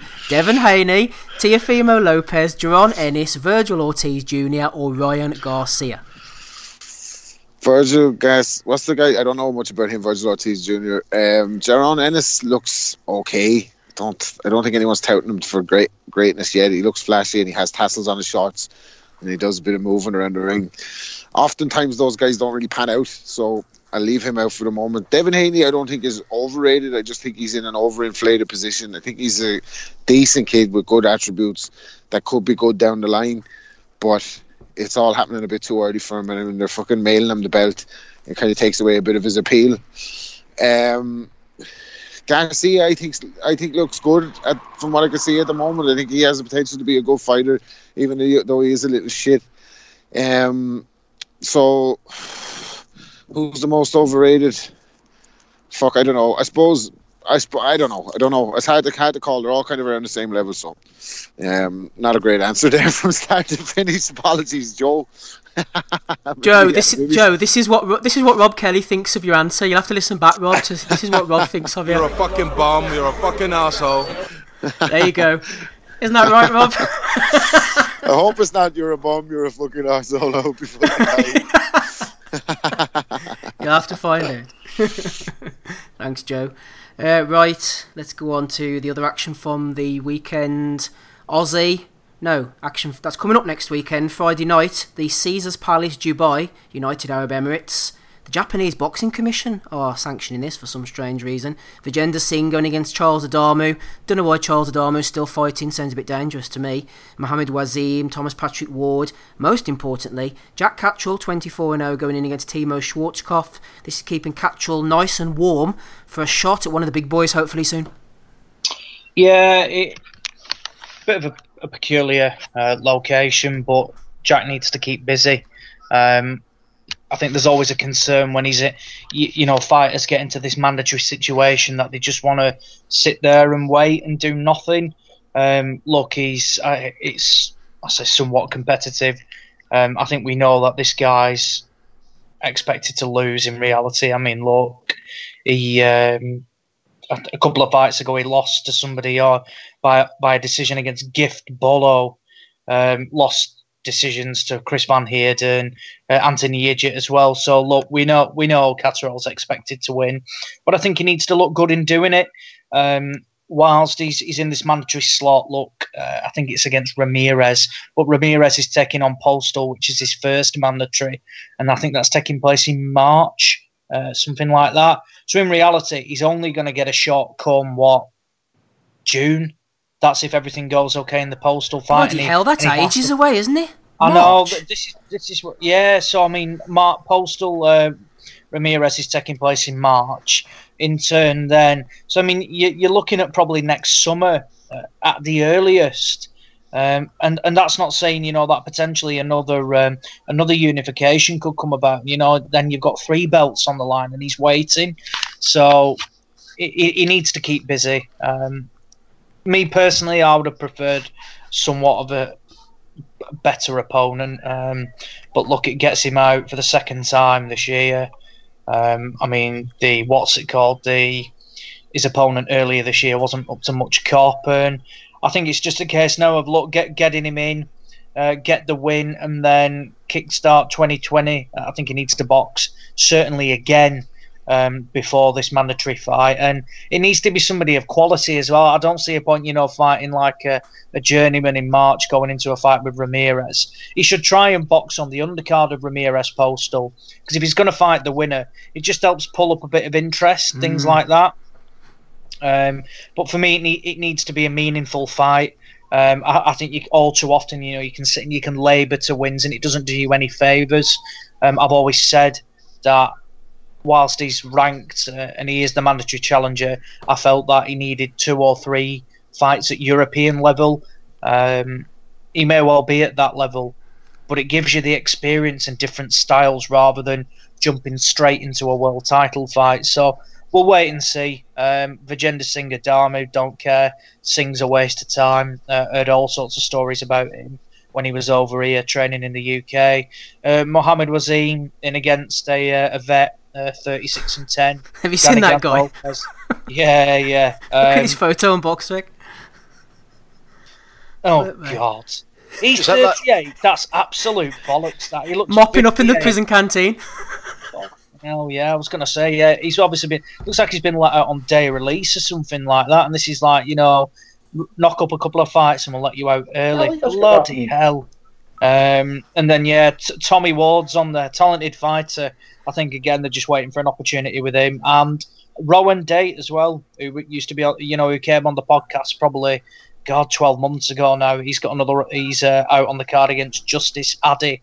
So no, so I mean it's one of them. It's an experience to go and fight in Dubai. I think, I think that's all you can say it is. Seven year ain't yeah, I'm worried, Andy, about Catterall maybe losing a bit of momentum. I know that he's been sitting around waiting for his shot, but sometimes you can sit too long. Lee, the alcoholic Froch, says it'll be two years since he beat the quitter to become mandatory. Joke, really. It does seem like Catterall, someone as talented as him, I know that they've got their opportunity and they're waiting on it. I understand that, but maybe they could have took a different route. I know that's a bit naive to say, but I want to see guys like him fighting now while they're in their prime. Yeah, I know what you mean, mate. It's it's I don't know if it's like poor advice or whatever and stuff, but it's um he's like I don't know how long he's been sitting on that WBO number one spot for. Uh, to me, it's like it must be at least two years. It's got to be. Couple of years, yeah. It, it, yeah. it is, it is. But I tell you what, you step aside it's money, all right, crying like a It's all right bitch. sitting in the number one spot, but until that mandatory is called, it's not worth anything. So what's Jose Ramirez been doing? Um, well, he, he fought what's it called, didn't he? He fought Maurice Hooker in the unification. So basically, WBC title as well. So yeah, so yeah, so he, he was mandatory challenger for Maurice Hooker when it was called, but Hooker was called in, and then they um, they boxed a unification fight, which takes precedence over the mandatory slot. Uh, Hooker got beat, and then Ramirez obviously has had two mandatories called at the same time, the WBC and the WBO, yeah, and he's opted for the Victor, Victor Postol fight first. Um, so he's fighting Victor Postol first, and then the winner of Postol Ramirez then needs to fight Catterall. But like I say, this is going to be next summer at the very earliest. Imagine Ramirez breaks his hand or something like that, win or likewise vice versa. Postol does it. You'll you'll see like an interim title pulled in for the WBO or something like that, just to keep it active rather than anything else. But it, it's not a good situation to be in, and I think sometimes a mandatory slot can be the worst position you're in, unless it's with the IBF because they're consistent, and at least you'll know you'll fight for one within what ten months at, at, at best. Um, you see, like others like WBA, WBO, even look Dillian Whyte with the WBC, he was sat number one for ages, and then they just put um, Dominic Breazeale in front of him and called him as the mandatory instead. So it looks great on paper, but unless you're called as it, it's not worth anything. And I, I think Catterall's feeling this, and it, it's been seen now, and he's he's just got to keep plodding along with these essentially no marks until he gets yeah. his opportunity eventually. That's the other thing as well because I, I just as Ozzy was talking, I put up the WBO rankings and stuff. So I've put just just take for example the top the top guys. So you from number one, Liam Paro, the Australian, right? I've never seen him fight. I don't think he's ever fought outside Australia, right? So next up, I think would be Virgil Ortiz. We kept, see no Golden Boy, so we know what he's all about. You got Algieri, um, we know what he's all about. Barbosa seems to kind of like ring a bell on that, but he's been over the course before. The guy there called uh, Juan Carlos Torres, a Puerto Rican, up in age, never seen him fight, never fought in Puerto Rico. Does seem to get well, he's fought in Santo Domingo, whatever it was, but he's kind of like weighing waste of his kind of fighting. Another one, I suppose, would be a Uzbek Steve, would be uh, Shojan er, uh, Ergashev, but Ooh. To me, it's just it's just it's just he's been sitting on that WBO ranking for too long, waiting for a title shot. It's just he's new victim of politics and stuff. Unless Frank, I don't know if he's still with Frank now. Whoever he's with needs to try and force a situation, but the way he's looking at the minute is, as Rosie says, summertime, maybe even this time next year, he's still waiting for a world title fight. Someone else is waiting for big opportunities, Hughie Fury. No love in the chat from Lee the Alcoholic Froch. Would you rather lick Hughie Fury's back up and down or watch his 10 rounder in Monaco next week? it's on the 30th of November. We'll be discussing that in great detail. A couple of fights next week. We're not going to talk about them, just quick mention. Kermit Cintron returns. Never mind Peter Manfredo Jr. Big Kermit's coming back Saturday afternoon in Pennsylvania. Maybe Dave the Hater Lowback will go over to that one. Jack Culcay as well, going in against undefeated Jamer Saidi for the WBO European title. Don't like them European titles, man. Absolute bullshit they are. Uh, who's jumping in there? Rapping Rob Kelly, I can hear you breathing. Uh, conversation imminent, Rob. Go on. That's some dragon. He's dragging. See, listen, that's something he's hailing it. Dragging me feet. Dragging me feet on me. Um, that's well, Crystal we spoke in the. Um, if you lick the Tyson or Hughie Fury's back up and down, would that leave a sour taste in your mouth? That's who was fighting it. Oh. Took me ages to fucking unmute myself for that. The build up was better than the fucking joke, to be honest with you. Be safe. Right, what should we go on to next then, boys? Not many questions, but we have got a few cards of interest. Andrew Cancio defending his WBA yeah. super featherweight title against Rene Alvarado. Can Xu as well against yep, undefeated Manny Robles III. That would be an interesting fight on the undercard, Andy. I wasn't going to talk about that, but Xu he's on a good run of form. Yep. Robles is undefeated and has had some good wins as well. And shout out to Cancio. I just he's just a he's one of us, isn't he? He's you know the guy who works during the day in construction or whatever it is, and he wins world titles by night. He does. Uh for me, Cancio, obviously, I'm, I'm talking about no Cancio, I'm Can Xu, sorry. Yeah. I don't know. Obviously, maybe kind of fills in a wee bit better and stuff, but I think uh, the way he's talking, Stevenson against Warrington unification has been discussed, right? But for me, the savage, the sadist in me, at featherweight, Warrington against Can Xu is the fight to be made for the fans fan friendly fight in Leeds. I think it would do great numbers by you know, well, maybe the the arena, whatever. I'm not talking stadium fights, obviously, but I just think that is a fantastic scrap. It's just all out war. So for me, I'm going to keep a, uh, an eye on Can Xu. Uh, Cancio against Rene Alvarado is Alvarado guys. He's been over the course before by, by any chance. They've fought before, I think, haven't they? I think Cancio already has a win over him, possibly. Right, right. Yeah, so. Shows how good the WBA is then. A guy with eight losses who's already lost is fighting the champion. Thank yeah. you. Terrible, mate. Absolute terrible. You're right, WBA. Steve. He stopped him back to that. He stopped him back in 2015. Oh, did he? Right, there you go. I yeah, knew they'd fought before. Yeah, Brown. But just picking up on what Andy said, then. Um, yes. Yeah, talk, talks are happening with uh, for Warrington and Stevenson.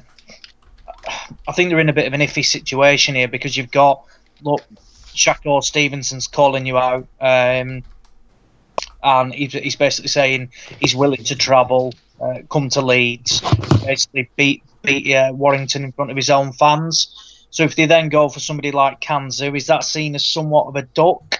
Uh, I, am not too sure. Um, look, I mean, there's ways around things. You can just say Stevenson wants too much cash, uh, etc. Things like that. But what we'll need to wait and see. But I, am easy for either fight. Um, I, I wouldn't be shocked to see that if if Xu beats uh, the winner of Xu and Robles uh, should be upgraded to the full um, version of this world title.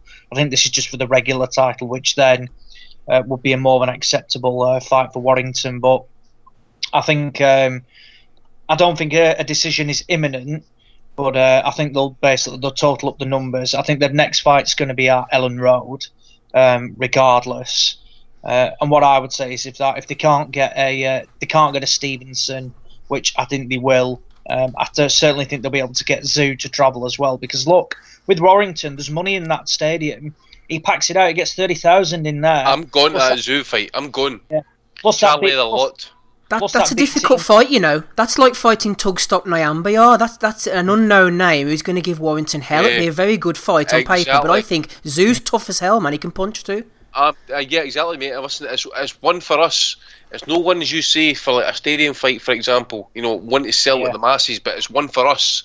And you know, if we can do our bit to get out to the masses to say, look, listen, this fight is this is a, this is a fantastic fight. It's no unification. It's not a well-known fight. It's not a breakout fight. It's not a name fight. But to this well, point, it's, it's, it would, it's trench oh, warfare.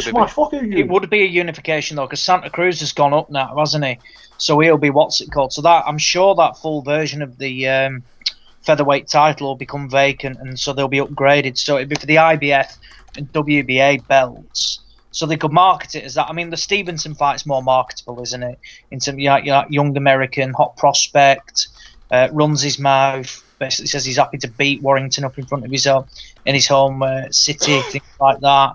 Um, both are good fights, both are good, and I know Warrington's open to either of them. He will fight anybody to get that unification fight. Um, so it's it's going to be interesting. Certainly going to be interesting. I think it's a case of, like I said, look, Warrington's probably the the big the A side in this. There's not many of these people that can go and do 30,000, 35,000 tickets um, Correct. over there. It, it, it's massive that, and like I said, they'll probably make it a pay per view. So they've got pay per view money. They've got thirty odd thousand tickets. They've got a BT cash as well. It can be a lucrative fight, and like I said, I, I don't blame Warrington for for sitting tight and wanting people to travel because like I said, not many people can go and do 30, 35,000, and uh, and he is one of them. Uh, and it'd be a hell of an atmosphere, and I think people would come out because if it's sold as a unification, I think uh, people would come out for it. Uh, but no, Warrington Xu would be a hell of a fight. It would be a tough fight as well, but I think Warrington's been written off that much now. It's I think he thrives on that, doesn't he? And I think if worse comes to worse, they'd fall back on if none of these fights could be made. I think they'd pull in Frampton again for a rematch personally uh, which wouldn't be ideal because I think Stevenson and the Xu fights can a hundred. I think they can be made personally. Um, you're hearing plenty of positives and not so many negatives, which for early discussions is is quite a rarity. Usually, it's you know straight away, oh, he wants to obscene money and things like that. And they're only offering us like a third of what he's asked for. But I think the talks are positive, and I wouldn't be shocked to see either Xu or Stevenson over here uh, next summer, which will be unbelievable. I mentioned Tug there. He's mandatory to Gary Russell now. Lee, the alcoholic froch, said that's going to be Gary Russell's mandatory, so he's yearly fight. So we can expect Gary Russell defending against Tug next year, and that'll be the only time he appears. Now I'd make Warrington the the favourite now against Xu. Mm-hmm. Yeah, so would I. So would I. And what you can say about Russell as well is he fights once a year, and people just kind of accept that now because I think Russell would be a risky fight for Warrington. I think that'd be difficult, and I think he's a difficult fight for anybody. But I think you can just basically get away with saying, look, he fights once a year and he's happy with that. So, uh, and and that's it really. Um, so yeah, I think R- Russell's probably at the back of the queue in terms of unifications. Um, so yeah, I, I, I, would agree, Steve. I would make Warrington favourite against Xu. Um, not so sure about Stevenson. Um, I think it could be a difficult one for for Warrington, but at the same time as well, the camps he puts him through, I think he get the bit between his teeth, and I think personally it can be a difficult night's work for anybody. I fell asleep. Jason Chukwu's woken up. He wants to know what happened on Channel 5. Dilmaghani and Fonseca drew. Uh, Can Xu is the guy we're talking about fighting Josh Warrington. Jason, welcome to asleep. you. Uh, right, Rob, let's get on to Liverpool next Saturday evening. A fight that might take your interest. Looking down the undercard, this Liverpool show. Tom Farrell, Sean Dodd, local bragging rights there. Anthony Fowler against Harry Scarff. Scarff impressed me there in that recent fight against an opponent whose name I cannot remember. Uh, Craig Glover against Chris Billam Smith. James Tennyson, Belfast finest, against Craig Evans, which could be decent. Callum Smith in the main event, Rob, that's what you're interested in. In against John Ryder. I said last week that I felt Ryder, I hope he wins. I think he'll be competitive. It'll be a good scrap, but I think he might be bit too small for Smith. What do you reckon? Yeah, I think he's going to be up against it, uh, Ryder, but I'm willing him to do it. Like, really, I'm willing him to do it. Hope he, hope he gets the job done. Hope he can rattle Smith. Like, I think Smith's caliber of opposition hasn't been great so far, but he's looked good in disposing guys that he should be getting rid of. I think a lot of people are making him the favourite too too easily though in this fight. Like I think Ryder's right in this fight. He had he was on the verge of a Eubank fight. They never heard anything back. I think from what Ozzy was saying. So he's he's worked his way into this position. He's done it the hard way. A couple of losses, comebacks. We've spoke about him at length. He's been on the pod loads of times. Great lad. Um, we love him to do it, and like it's a Cinderella man story, man. If he does it, you know what I mean. It's, one of, it's going to be one of the best stories in boxing if he can get a version of a world title. Like nobody begrudge him. So I'm willing him to do it. I'm going to go completely uh, biased on this one and root for Ryder by stoppage. But you know he is up against it. It's going to be a very tough night for him. Absolutely, Callum Smith's the man. They want to win Ozzy. Ryder's not being bought in to win this one. I've been completely underwhelmed by Callum Smith. It's one of the strangest careers. I don't really know what's going on in the background. I know he's changed his manager and all that type of stuff, but I'd love Ryder to do the business. But Smith, I don't want to get into Smith black hole. We've discussed this many a time, but I, I don't know what on earth is going on with his career, to be honest. No, um, I think I think a lot of people see him as this, you know, that bit of a destroyer, 26 and 0, 19 KOs, but I, th- I think he's always flattered to deceive of sorts. Like I said, he, he's had a stop-start career. Um, was in a similar situation to Catterall, you know, when we were talking about it. He got into this WBC position. He never ended up boxing for that title, and he was sat on that position for ages. It was um, it was when he beat that Hadillah Mohoumadi um, in a final eliminator for the WBC title, and then after that he fought some Reynoso at Goodison, Norbert Nemesapati, and then Luke Blackledge, who, like I said, if you're that level, you should be wiping out opponents. And he did wipe out Luke Blackledge in emphatic fashion. But um, I was surprised to see him go 10 rounds because Black, Blackledge is pretty straightforward. Um, when, when, it comes to it, he's nothing spectacular. He, he then gets in the uh, the what's it called in the Super Series. Um, boxed okay against Skoglund. Didn't have it all his own way, and I thought Skoglund tagged him at times quite a lot. Uh, he, he, then got a, a, breeze with this Nieky Holzken, but again, just didn't impress. And then and then he got in with George Groves in the final, and I think look, we know Groves had shoulder injuries. Um, and it wasn't fully recovered, and not taking anything away because I thought the stoppage was excellent, and he saw Groves was hurt, and he blasted him out of there. But in my opinion, I had it quite close um, going into that. I think I had it relatively even, and then he smashed out and down, which, like I said, you're disappointed if you don't drop and down. That's kind of one of the uh, the norms you get when you sign up to fight him. He goes down and he gets straight jack back up. yeah, he is. Yeah, he's a jack in the box. He's like a weeble, isn't he? You push him over, he gets straight back up. Um, but no, but so we look. Yeah, look. They they brought John Ryder in. I think this is a WBA mandatory, and all the talk has been about fights in the future. Um, Canelo, uh, Billy Joe Saunders. I'm even seeing talk of they want Sergey Kovalev to come over to fight at Anfield now.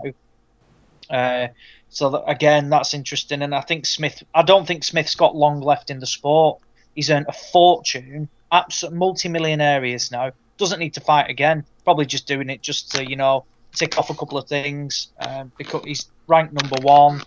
I think Ryder's in the fight. I think if he can weather an early storm, it's going to be interesting.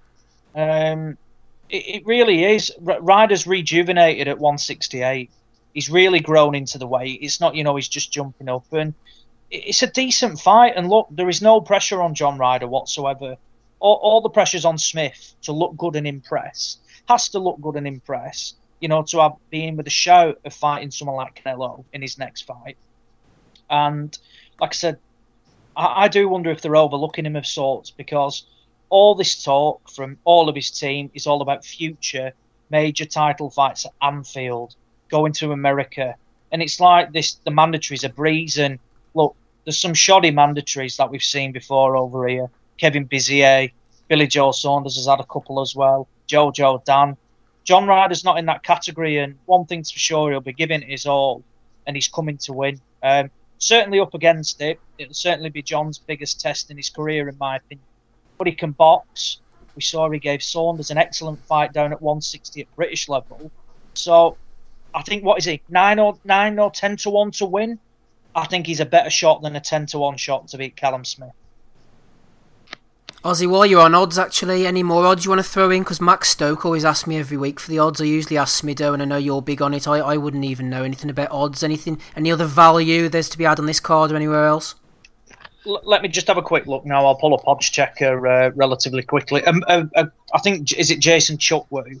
Uh, yeah. What Chukwue needs to realise on the millionaire comment is that Super Series paid an absolute fortune paid an absolute fortune, mil- millions of pounds, particularly for the semi-final and the final. I think the semi, the final against Groves, I think the winning purse was about seven million dollars, eight million dollars.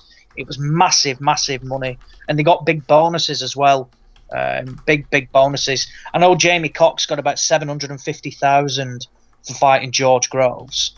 No, it's no shot. Uh, Cox has had one fight since, and he got beat off John um, coincidentally.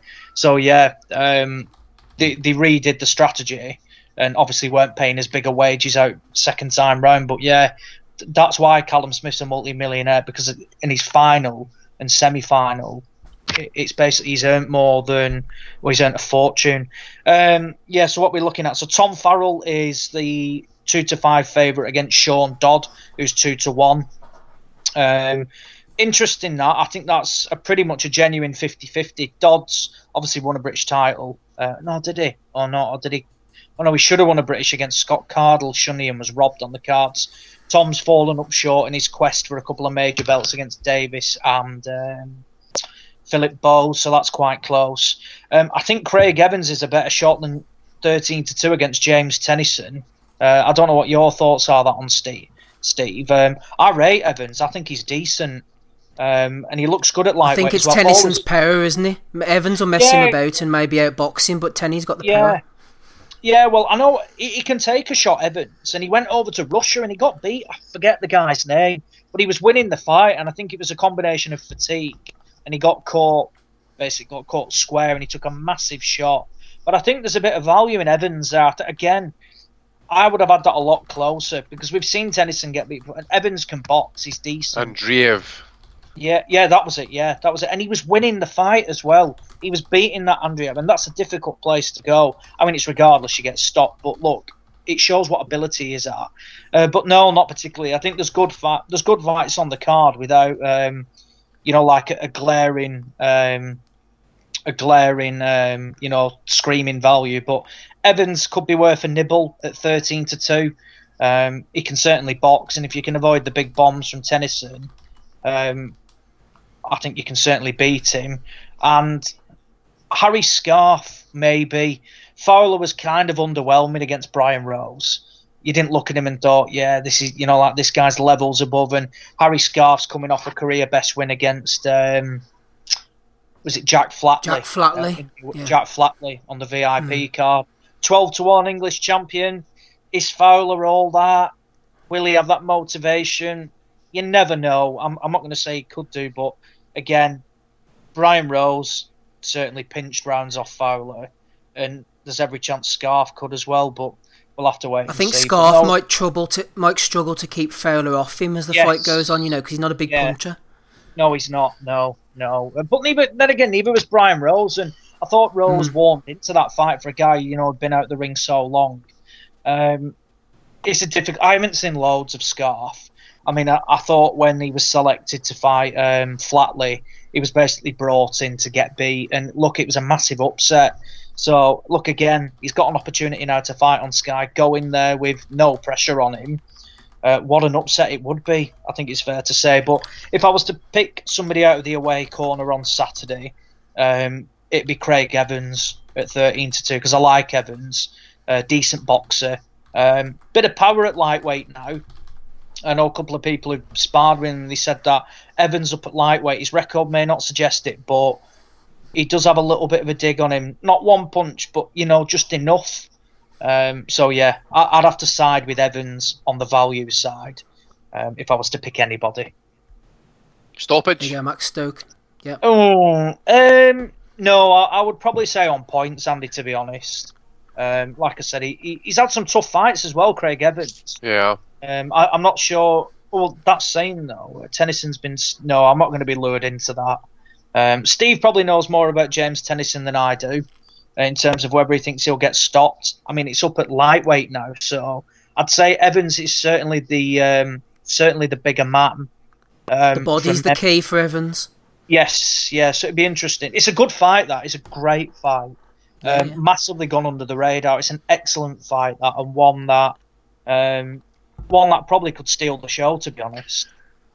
I think I think a guy who's handled Ormond twice should beat Tennyson, in my opinion, because I was always a fan of Ormond, especially in his early days. I think I seen him when he was 4 0. He fought in the Burns Martinez undercard actually back in the Kelvin Hall. Always impressed with his kind of output and his kind of style and stuff. So for me to, you know, okay, they're close fights and stuff, but um, well, a, I tell you, Andy, that's a fair comment because uh, Ormond was fairly big at lightweight as well, and yeah. I know uh, I know Evans. Uh, I think he stopped Ormond um, second time right. Or was it first time right? um, second one I was there. Yeah, it was the body shots, wasn't it? Yeah, was it yeah. the waterfront? Oh, no, I think in so Belfast. There. Yeah. Correct. Yeah. So it was. Um, the Stalker fights were pretty good for like okay, the fought three times, but I remember the first two being pretty entertaining actually. Oh, Andy, they were unbelievable. I was ringside from both Stalker fights. They were fights of the year. They were absolutely class because both guys couldn't really punch and they were just teeing off on each other. I thought Stalker won the first fight, and then I had um, yeah. I had what's yeah. it called? I had uh, Evans winning the second fight, and they were both announced as draws. And then the third fight round, I thought Evans was a more than convincing winner. But no, Ev- Evans quietly has got a relatively decent record and has been in with some good people. Ormond's no slouch, and look, um, like I said, he went to Russia, and for me, he was winning the fight, um, and he, he just got caught, and I think a bit of fatigue came into it as well. So he, he's better than a he's better than a six and a half to one shot in this, mm. that's for sure. Um, I'm gonna have a I'm gonna have a I'm gonna have a nibble on that because I think yeah I'm the same. That's why I was yeah. asking. Eh? That's why yeah, no, no, you're right. Yeah, I, I, think he's better than a 13 to two shot. Um, yeah, tra- trains well. Um, I think he's trained by Tony Borg, who looks after Lee Selby, so he's decent. Um, so yeah, I think Evans is better than thirteen to two, uh, without a doubt. Um, yeah, I'll, I'll I'll put some money on that. There you go, Ozzy's recommendations. Main event for you, Andy. Uh, John Ryder. I tell you what, the pressure's all on Callum Smith, really, aren't they? I'm not saying John hasn't got anything to lose, but he's, you know, yeah. Smith's under pressure. No, I, I was going to just say I endorse everything that Ozzy said about it. Actually, um, you know, all the pressure is on Callum Smith. You know, at this point, is he hungry enough? You know, the millions he's got, he, he could easily, you know, he's sitting up, he's fighting once a year at the best of times anyway. Joe's done pretty well by him, management wise. You know, if you look at his resume, though, it's you know, for a guy who is the, classified the number one in the division, he hasn't took any risks. Maybe says he's Joe Calzaghe, his time maybe. Um, yeah, it's just up to John. It's just it's it's really up to him how he, he approaches it. If he's no phased by the occasion, the lights and stuff like that, just goes in there does his business. Um, just takes care of the left hook that that uh, Smith throws and just see the kind of early rounds and stuff like that. I could see it go distance. But um, to be fair, if it goes the distance, I just I just kind of see Smith just no getting the decision actually because he's a herring fighter. Ryder is obviously kind of he's been for me he's been he's been a gun for hire. He's been he's been very impressive. Great doing his own thing and stuff like that.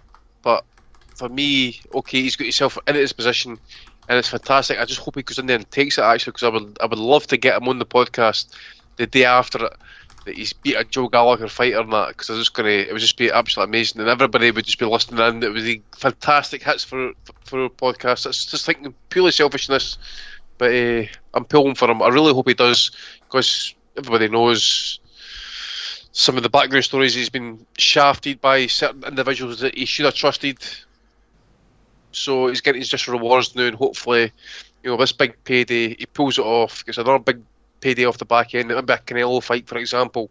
That'd be fucking amazing. Think about that, by the way. I think a few Brits would travel for that one, including us. So, uh, yeah, hope, I'm pulling for him big time, actually, because to me, it's no hate on Smith because he's a good fighter, but to me, he's always been semi-retired. As Ozzy says, he's been sat on the WBC ranking for was it 18 months before he go. He's, he's still not even got a title fight for that. He, he's got he, a diamond never, fight. Andy, he never ever exactly. the WBC title. Exactly, he got a diamond, diamond title. Beat, yeah, he beat Hadillah Mohoumadi in 2016, and then he first boxed for a world title against George Groves two year um, yeah. two years after. Um, and then he just got this di- this bullshit diamond belt that nobody cares about. But yeah. I don't think I'd be wrong in saying that next Saturday, I'd say the majority of people would want John Ryder to win on Saturday because he's one of the good guys. He's done it the hard way. Um, he was he was dropped by Matchroom when he um, who did he come unstuck against? I think it was Nick Saunders. Was it no? Um, was it no Saunders? No, no, no. He was still looked after him after that. It was when he got beat off uh, Blackwell. Uh, right. Uh, they brought him back. I think they chucked him in with uh, Sergei Khomitsky. Um, oh, it was the Arnfield fight. Sorry, it was the Arnfield one. One that I thought he'd won actually. Um, and then they let him go. He went on the road, uh, beat Adam Etches on one of the um, on a Eubank undercard. Came back and then was jobbed against Rocky Fielding. In my opinion, I had him beating Rocky Fielding by two or three rounds. Um, and then again came back, destroyed Patrick Nielsen, absolutely yeah, destroyed I used him. to kill them, just about waxed them. Absolutely brilliant stoppage. Um, again in the away corner against Jamie Cox, who Ooh. had just been signed by Matchroom. What did he do? Ooh. Ice Jamie Cox. Uh, Hearn, Hearn was back on the uh, the Ryder train then and had him headlining against that Sirotkin, which was um, an official eliminator. He struggled early on, but then adjusted and stopped Sirotkin. And then rather than sitting on, you know, sitting just waiting, he went get abroad again against being the underdog against that Bilal Akkawy. And what did he do to him? Iced him as well. So I think next Saturday it wouldn't be I wouldn't be wrong saying that a lot of the British uh, public will want Ryder to pull off an upset because I think some people would say he deserves it. Thanks, Ozzy. We have our third guest to the call, of the evening on the call, rather. Billy Nelson. How are you, Billy? How you doing, mate? All right? Not too bad at all. We were discussing Farooq against McGregor earlier. You were obviously there last night. What did you make of the main event? I thought it was a great advertisement for Scottish uh, Scottish boxing. Fantastic crowd there, uh, and a, and a great, you know, just a all round great fight. What about the ending, the uh, result? Do you think they're going to have a rematch some point down the line? I think they have a rematch. Uh, at, you know, the the very high percentage of people thought, as I did, Kash Farooq won it. I had Kash Farooq winning by three, three rounds plus the point deducted, so I had him winning by four rounds. You know, uh, whenever it, uh, you know, and it's only an opinion, but if you know, I'm reading that Lee McGregor thought he won the fight clearly. Well, that wasn't the case, unfortunately. Yeah, most of the guys here had Farooq winning. Shout out to Craig Morgan as well, who got a win last night on the undercard. Yeah, well, Craig's coming along nice. It was his first six rounder. Um, I'm hoping we get one or two more six rounders and an eight rounder. And I'd like to go for one of those uh, because he's only 20. Maybe one of those world youth titles. Uh, very big ticket seller. And I rounded off a good year for my gym. We're, we're actually undefeated in the calendar year. That was the last fight we're going to have of the year. So we've, you know, as a as a team, we've done particularly well this year. Uh, talking to the team, what about David Brophy? What's next for him? Well, I think we might be. I think there could be a, a fight potentially with Tommy Philbin uh, on the next MTK show in, Gla- in Glasgow. uh, which you know a very good fight again for, Scot- for Scottish boxing for some form of title. Yeah, that, that will be a good one. What about the big heavyweight Martin Bakole? What's the future looking like for Martin? Well, I've always thought the future was uh, bright for Martin, uh, apart for the you know the hiccup against Hunter, where there was circumstances to the defeat. Uh, we've got a very big fight, I'm told, by Eddie Hearn in, in February, and well, you know, anything can happen in this in this game. Uh, Martin Martin Bakole will fight absolutely any heavyweight on this planet. People talk about it. Uh, he will do it. You know, I mean, there's no ifs, buts, or maybes. He will fight anybody. I'd love to fight any of them. Any of them.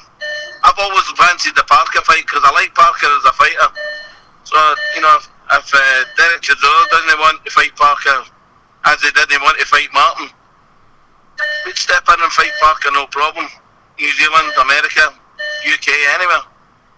So obviously Martin's got a couple of decent wins. Whenever you signed with Matchroom, is this the vision, the pathway that you've discussed with Eddie that you're going along now?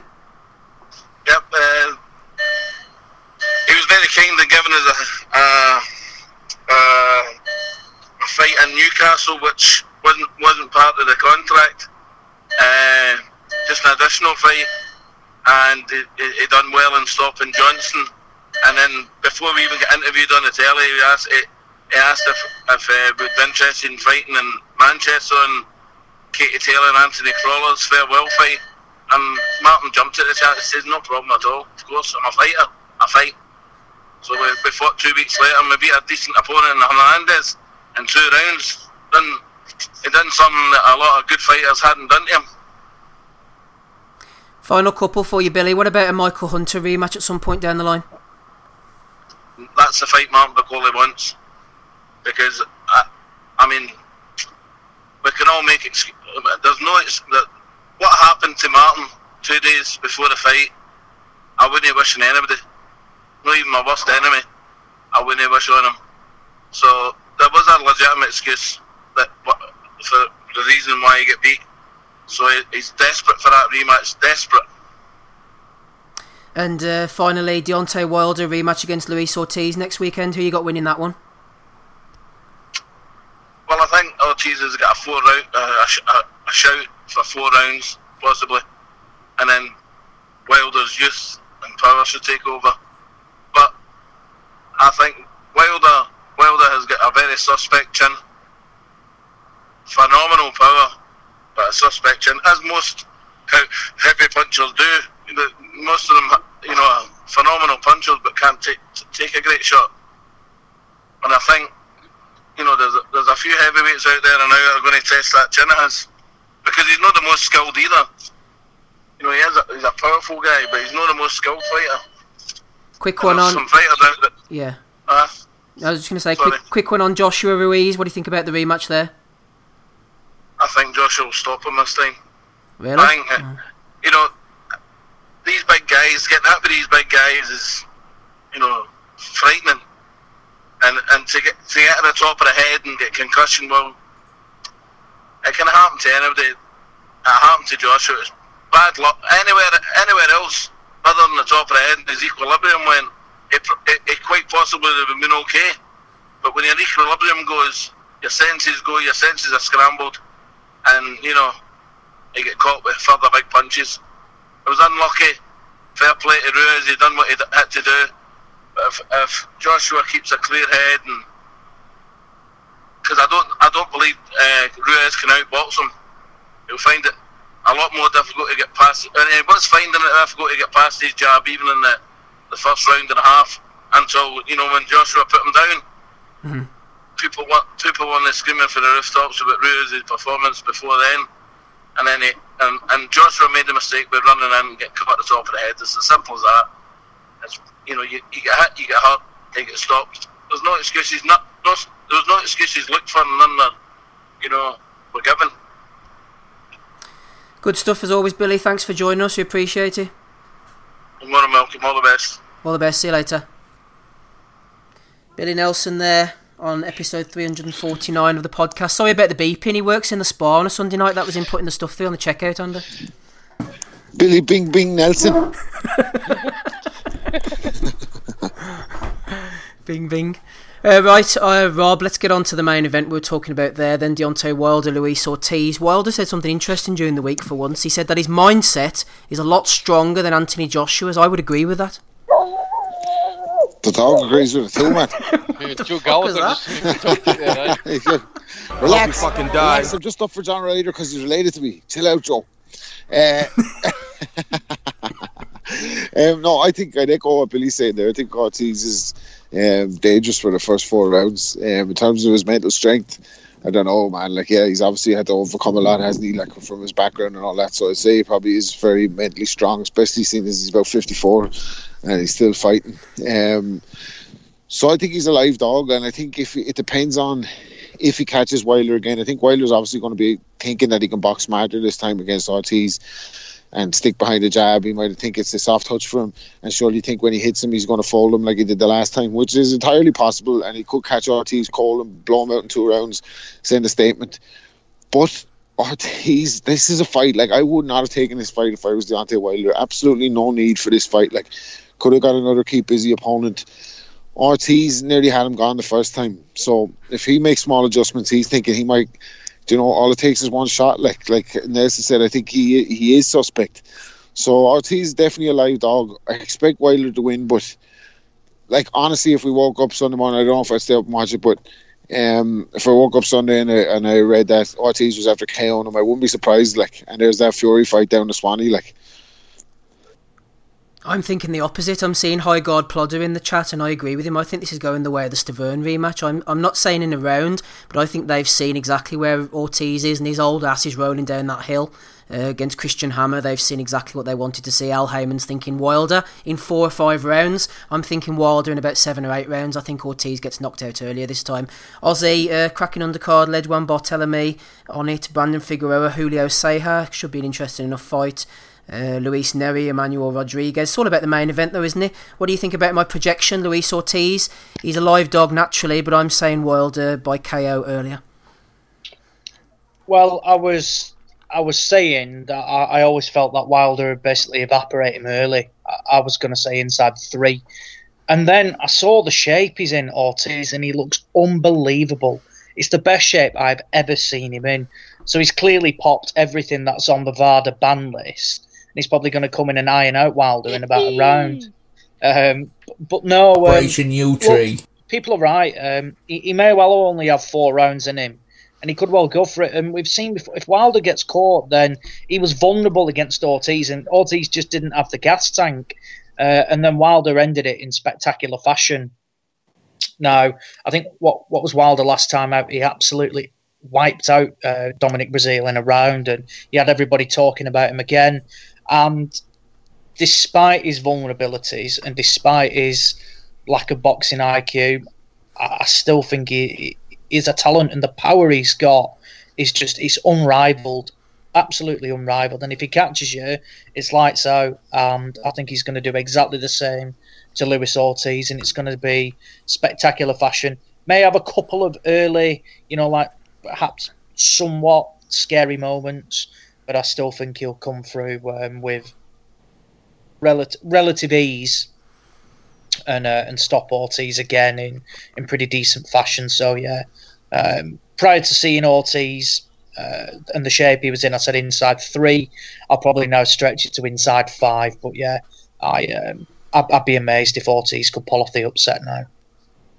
Yeah, I think Ortiz's shape says he's going to come out swinging and have a go, and I expect Wilder to catch him and get rid of him. Uh, Leo Santa Cruz moving up against Miguel Flores. I'm glad to see Flores actually getting a set- second bite to the cherry. He got injured first time round. He's a good guy. I've always liked Flores. He speaks well. He has obviously the personal story about his brother, who was a good boxer as well, passing away.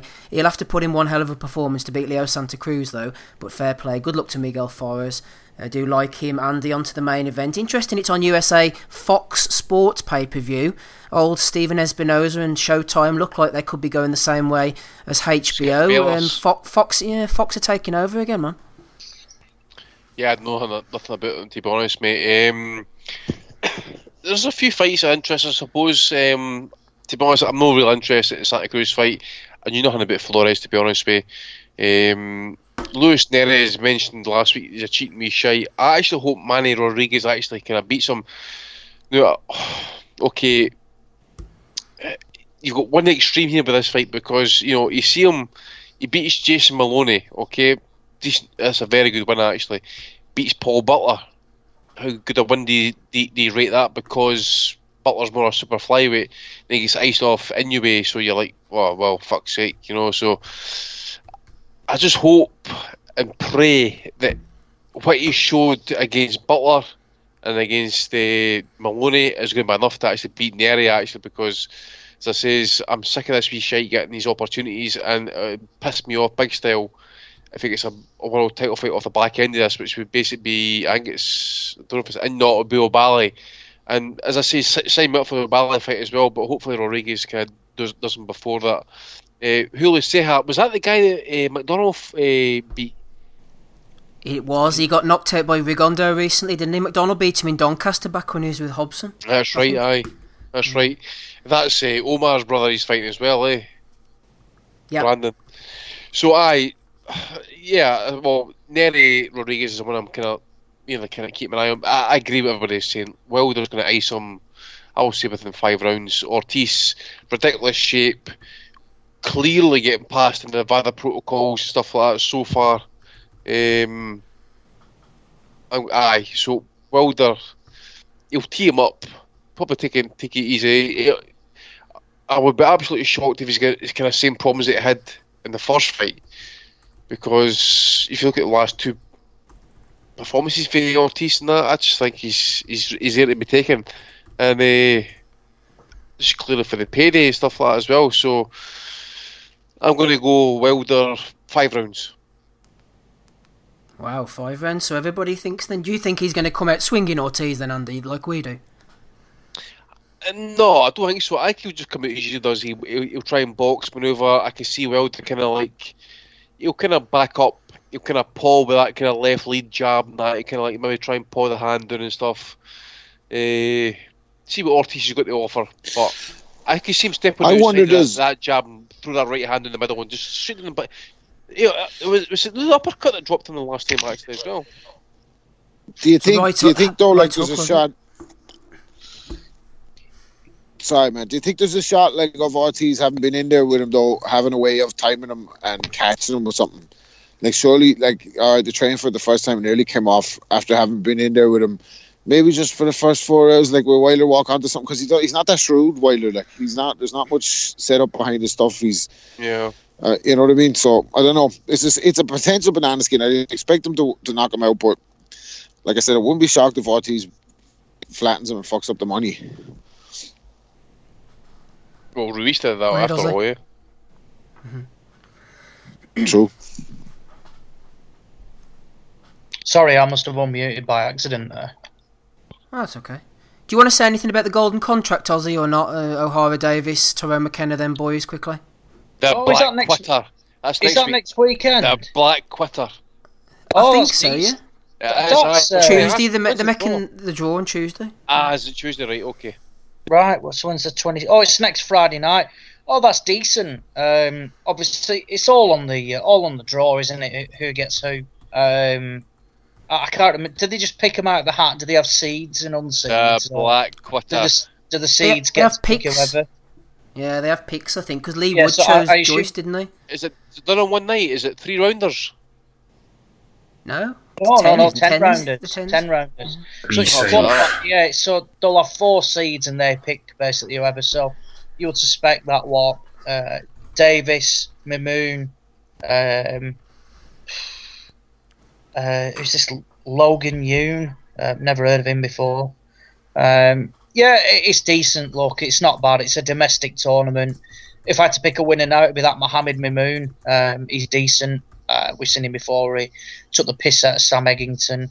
Um, I think he's had something. He lost to Viktor Postol quite handedly last time out, but there's levels, and Postol beat anybody in this tournament.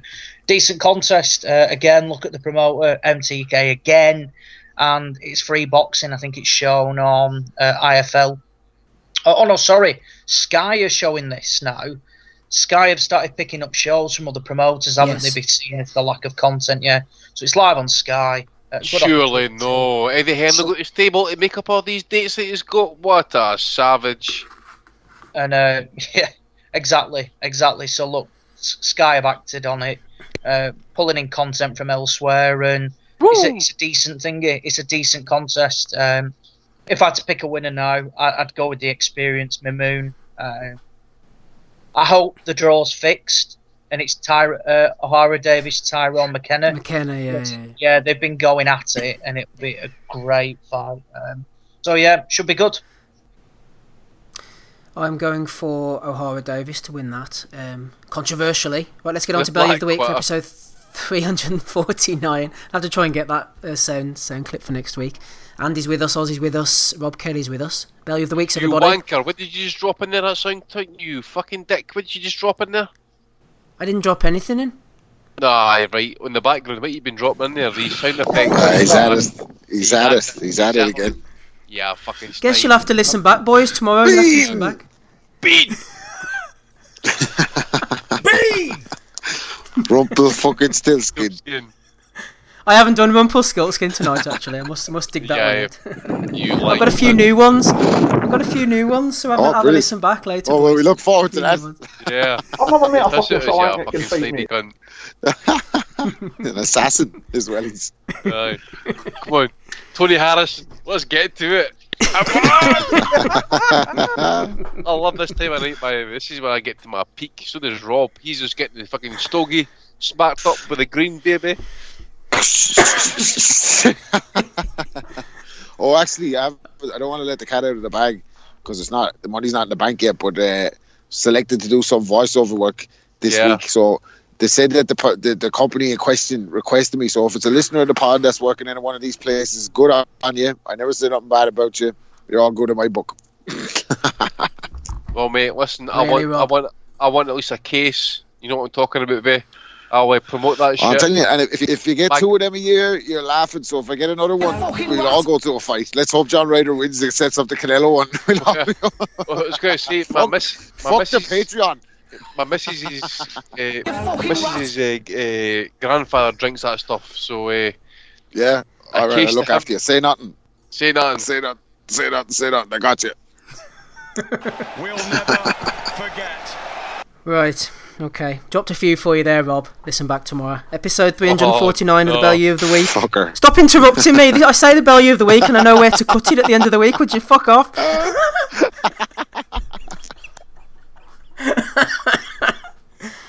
Episode 349 of the Bellew of the Week. He's finally Moving on. snapped.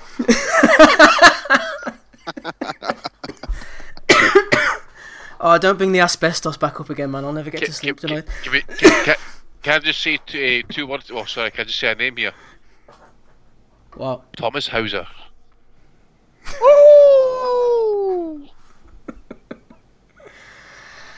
Right, let's move on. Let's move on indeed.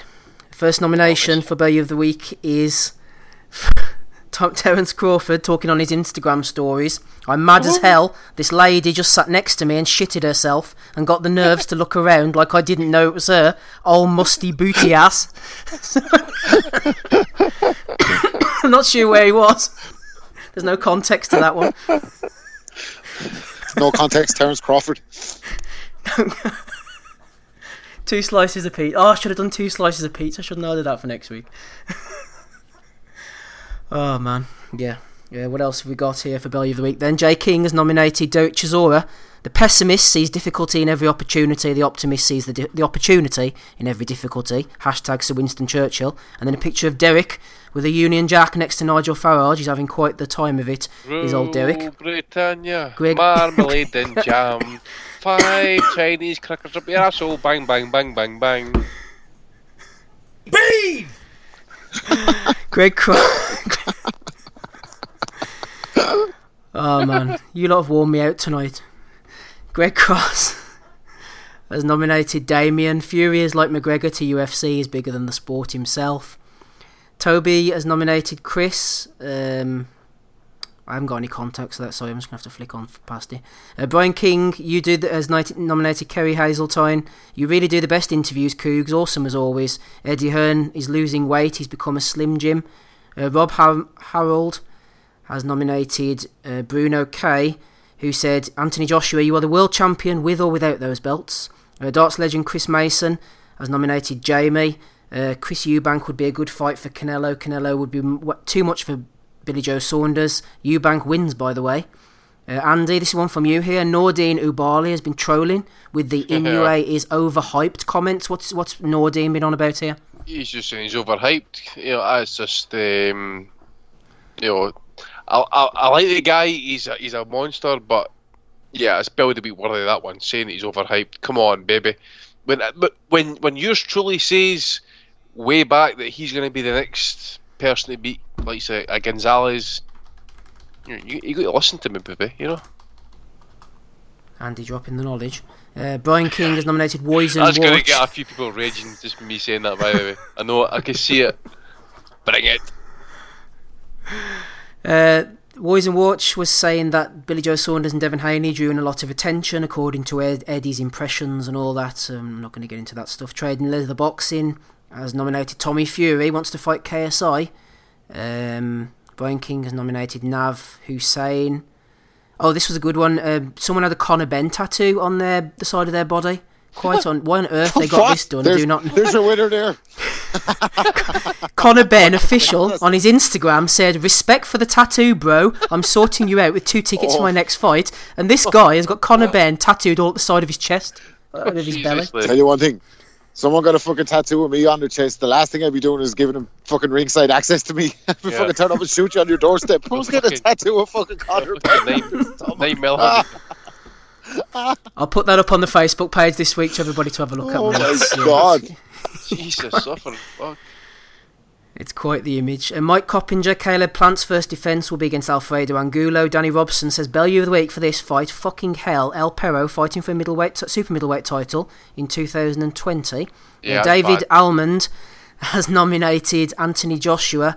Uh, no, uh, King Doyen actually. He's, uh, David is accusing Anthony Joshua of getting whiter, possible skin bleaching. King Doyen, the Nigerian nightmare, jumped in and said, This is his original complexion. Whenever AJ gets darker, you just know something is wrong, like the other time he was in the US. so, whenever AJ gets stressed, according to King Doyen, the Nigerian nightmare, his skin gets darker. So, there you know, if you know if AJ is under pressure. Is not the Hulk, man? Relax. Is that the Hulk? For fuck's sake. There's some weirdos out there, man.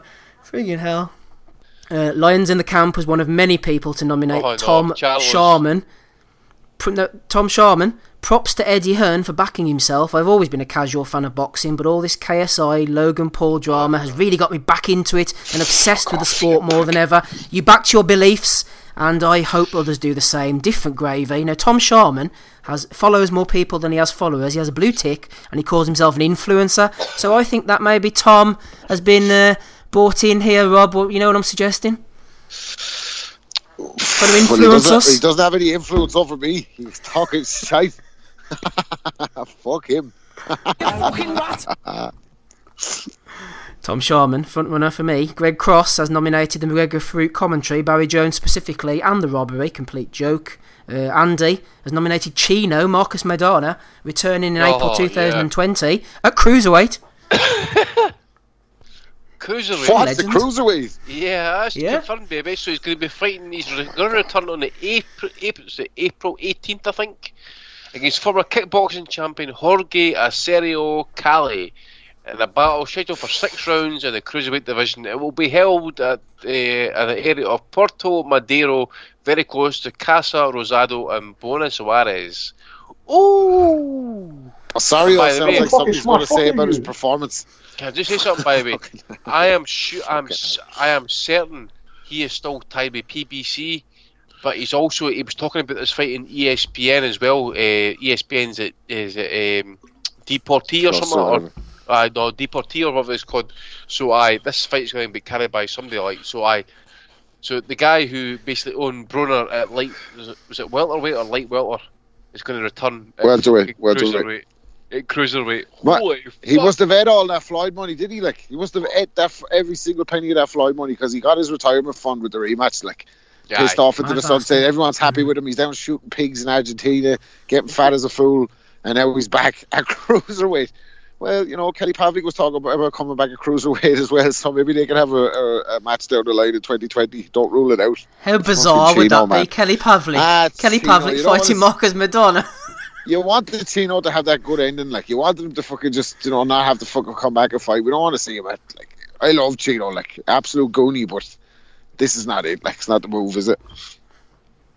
No, don't do it, Chino. Andy has nominated the German press for stating that Dominic Bösel is a world champion. Lewis Greenslade joined us, Andy, said there was a belter post fight. Yes. Henry Maske was at ringside, and there he revealed Henry Maske was presented with a new pillow with Dominic Bösel's face on it because Bösel had slept with a Henry Maske pillow as a kid.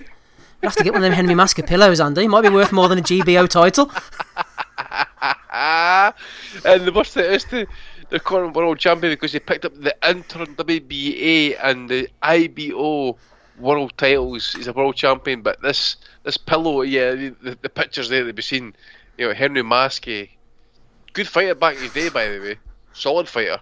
But uh, yeah, it was just weird. To get handed a pillow by no the air elect, shall we say? Fucking hell, but yeah, Yeah. definitely well up there for Bell of the Week this week. That, that was a strange one.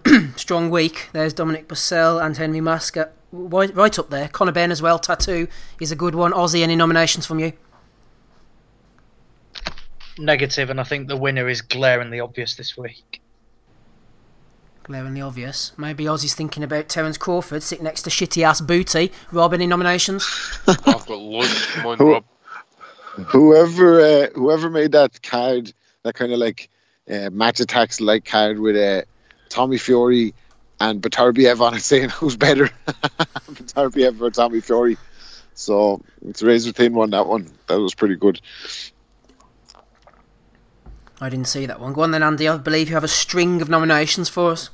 Well, Eddie Hearn getting absolutely fucking iced this week off uh, none other than Mr. Beyond Reproach All- Integrity, Mr. Thomas Hauser. Absolutely. All fucking praises due to Hauser. Yeah. Hauser, you know, praise be to Allah, the King Buddha, Jesus Christ our Lord. You know, you just you keep giving Rumble stuff. fucking And, you know, hopefully, we're, you know, there's works in the, the background that we g- do get this this th- this python of you know integrity of boxing journalism on our podcast. You know, because this guy is going to lay waste to Eddie Hearn's career in America. Woo! Woo! Eddie Hearn's now facing possible ban and license revocation in Las Vegas by Mister. What's his name again? Vinny and the guys do pretty well with him. Bob actually. Bennett. Bob Bennett. Bob.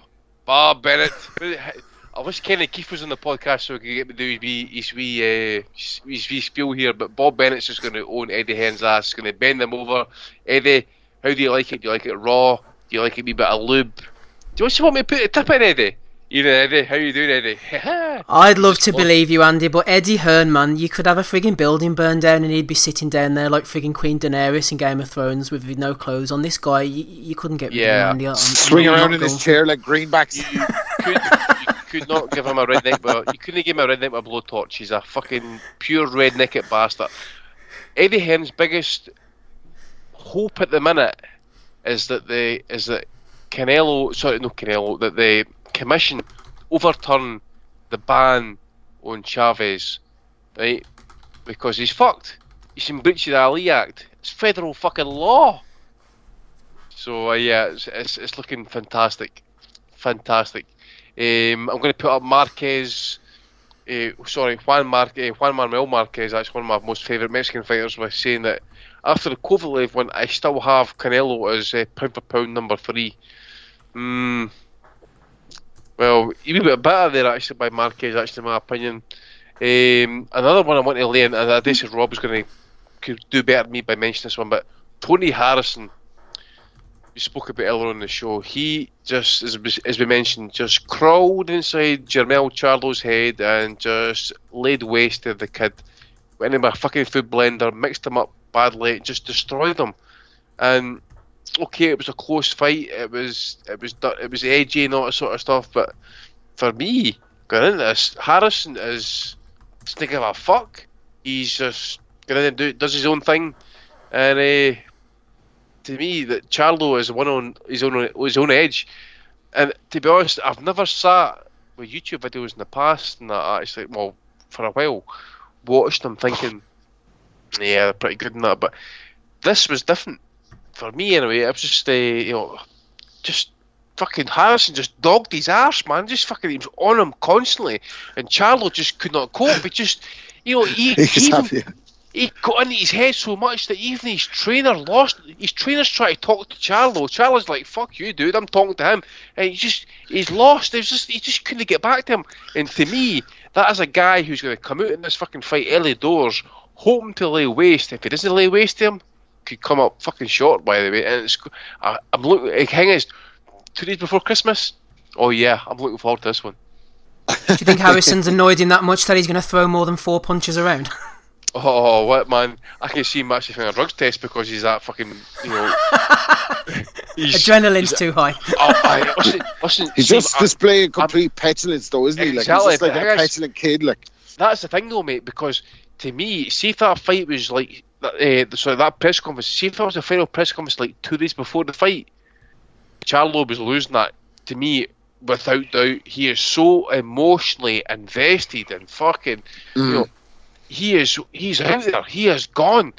But he's got time. And it was like He's when his tough guy act didn't work, he folded, like, didn't it? It was like he Yeah. folded because he got up and he backed and he was like, uh, you pull out the fight, you pull out the fight, I'm doing it. rah, rah, rah, rah." And the man was like, listen to him backing, like, and he just folded, like, he couldn't, he couldn't cope with it whatsoever, like, so I, am it's definitely after making the fight more interesting than that, like.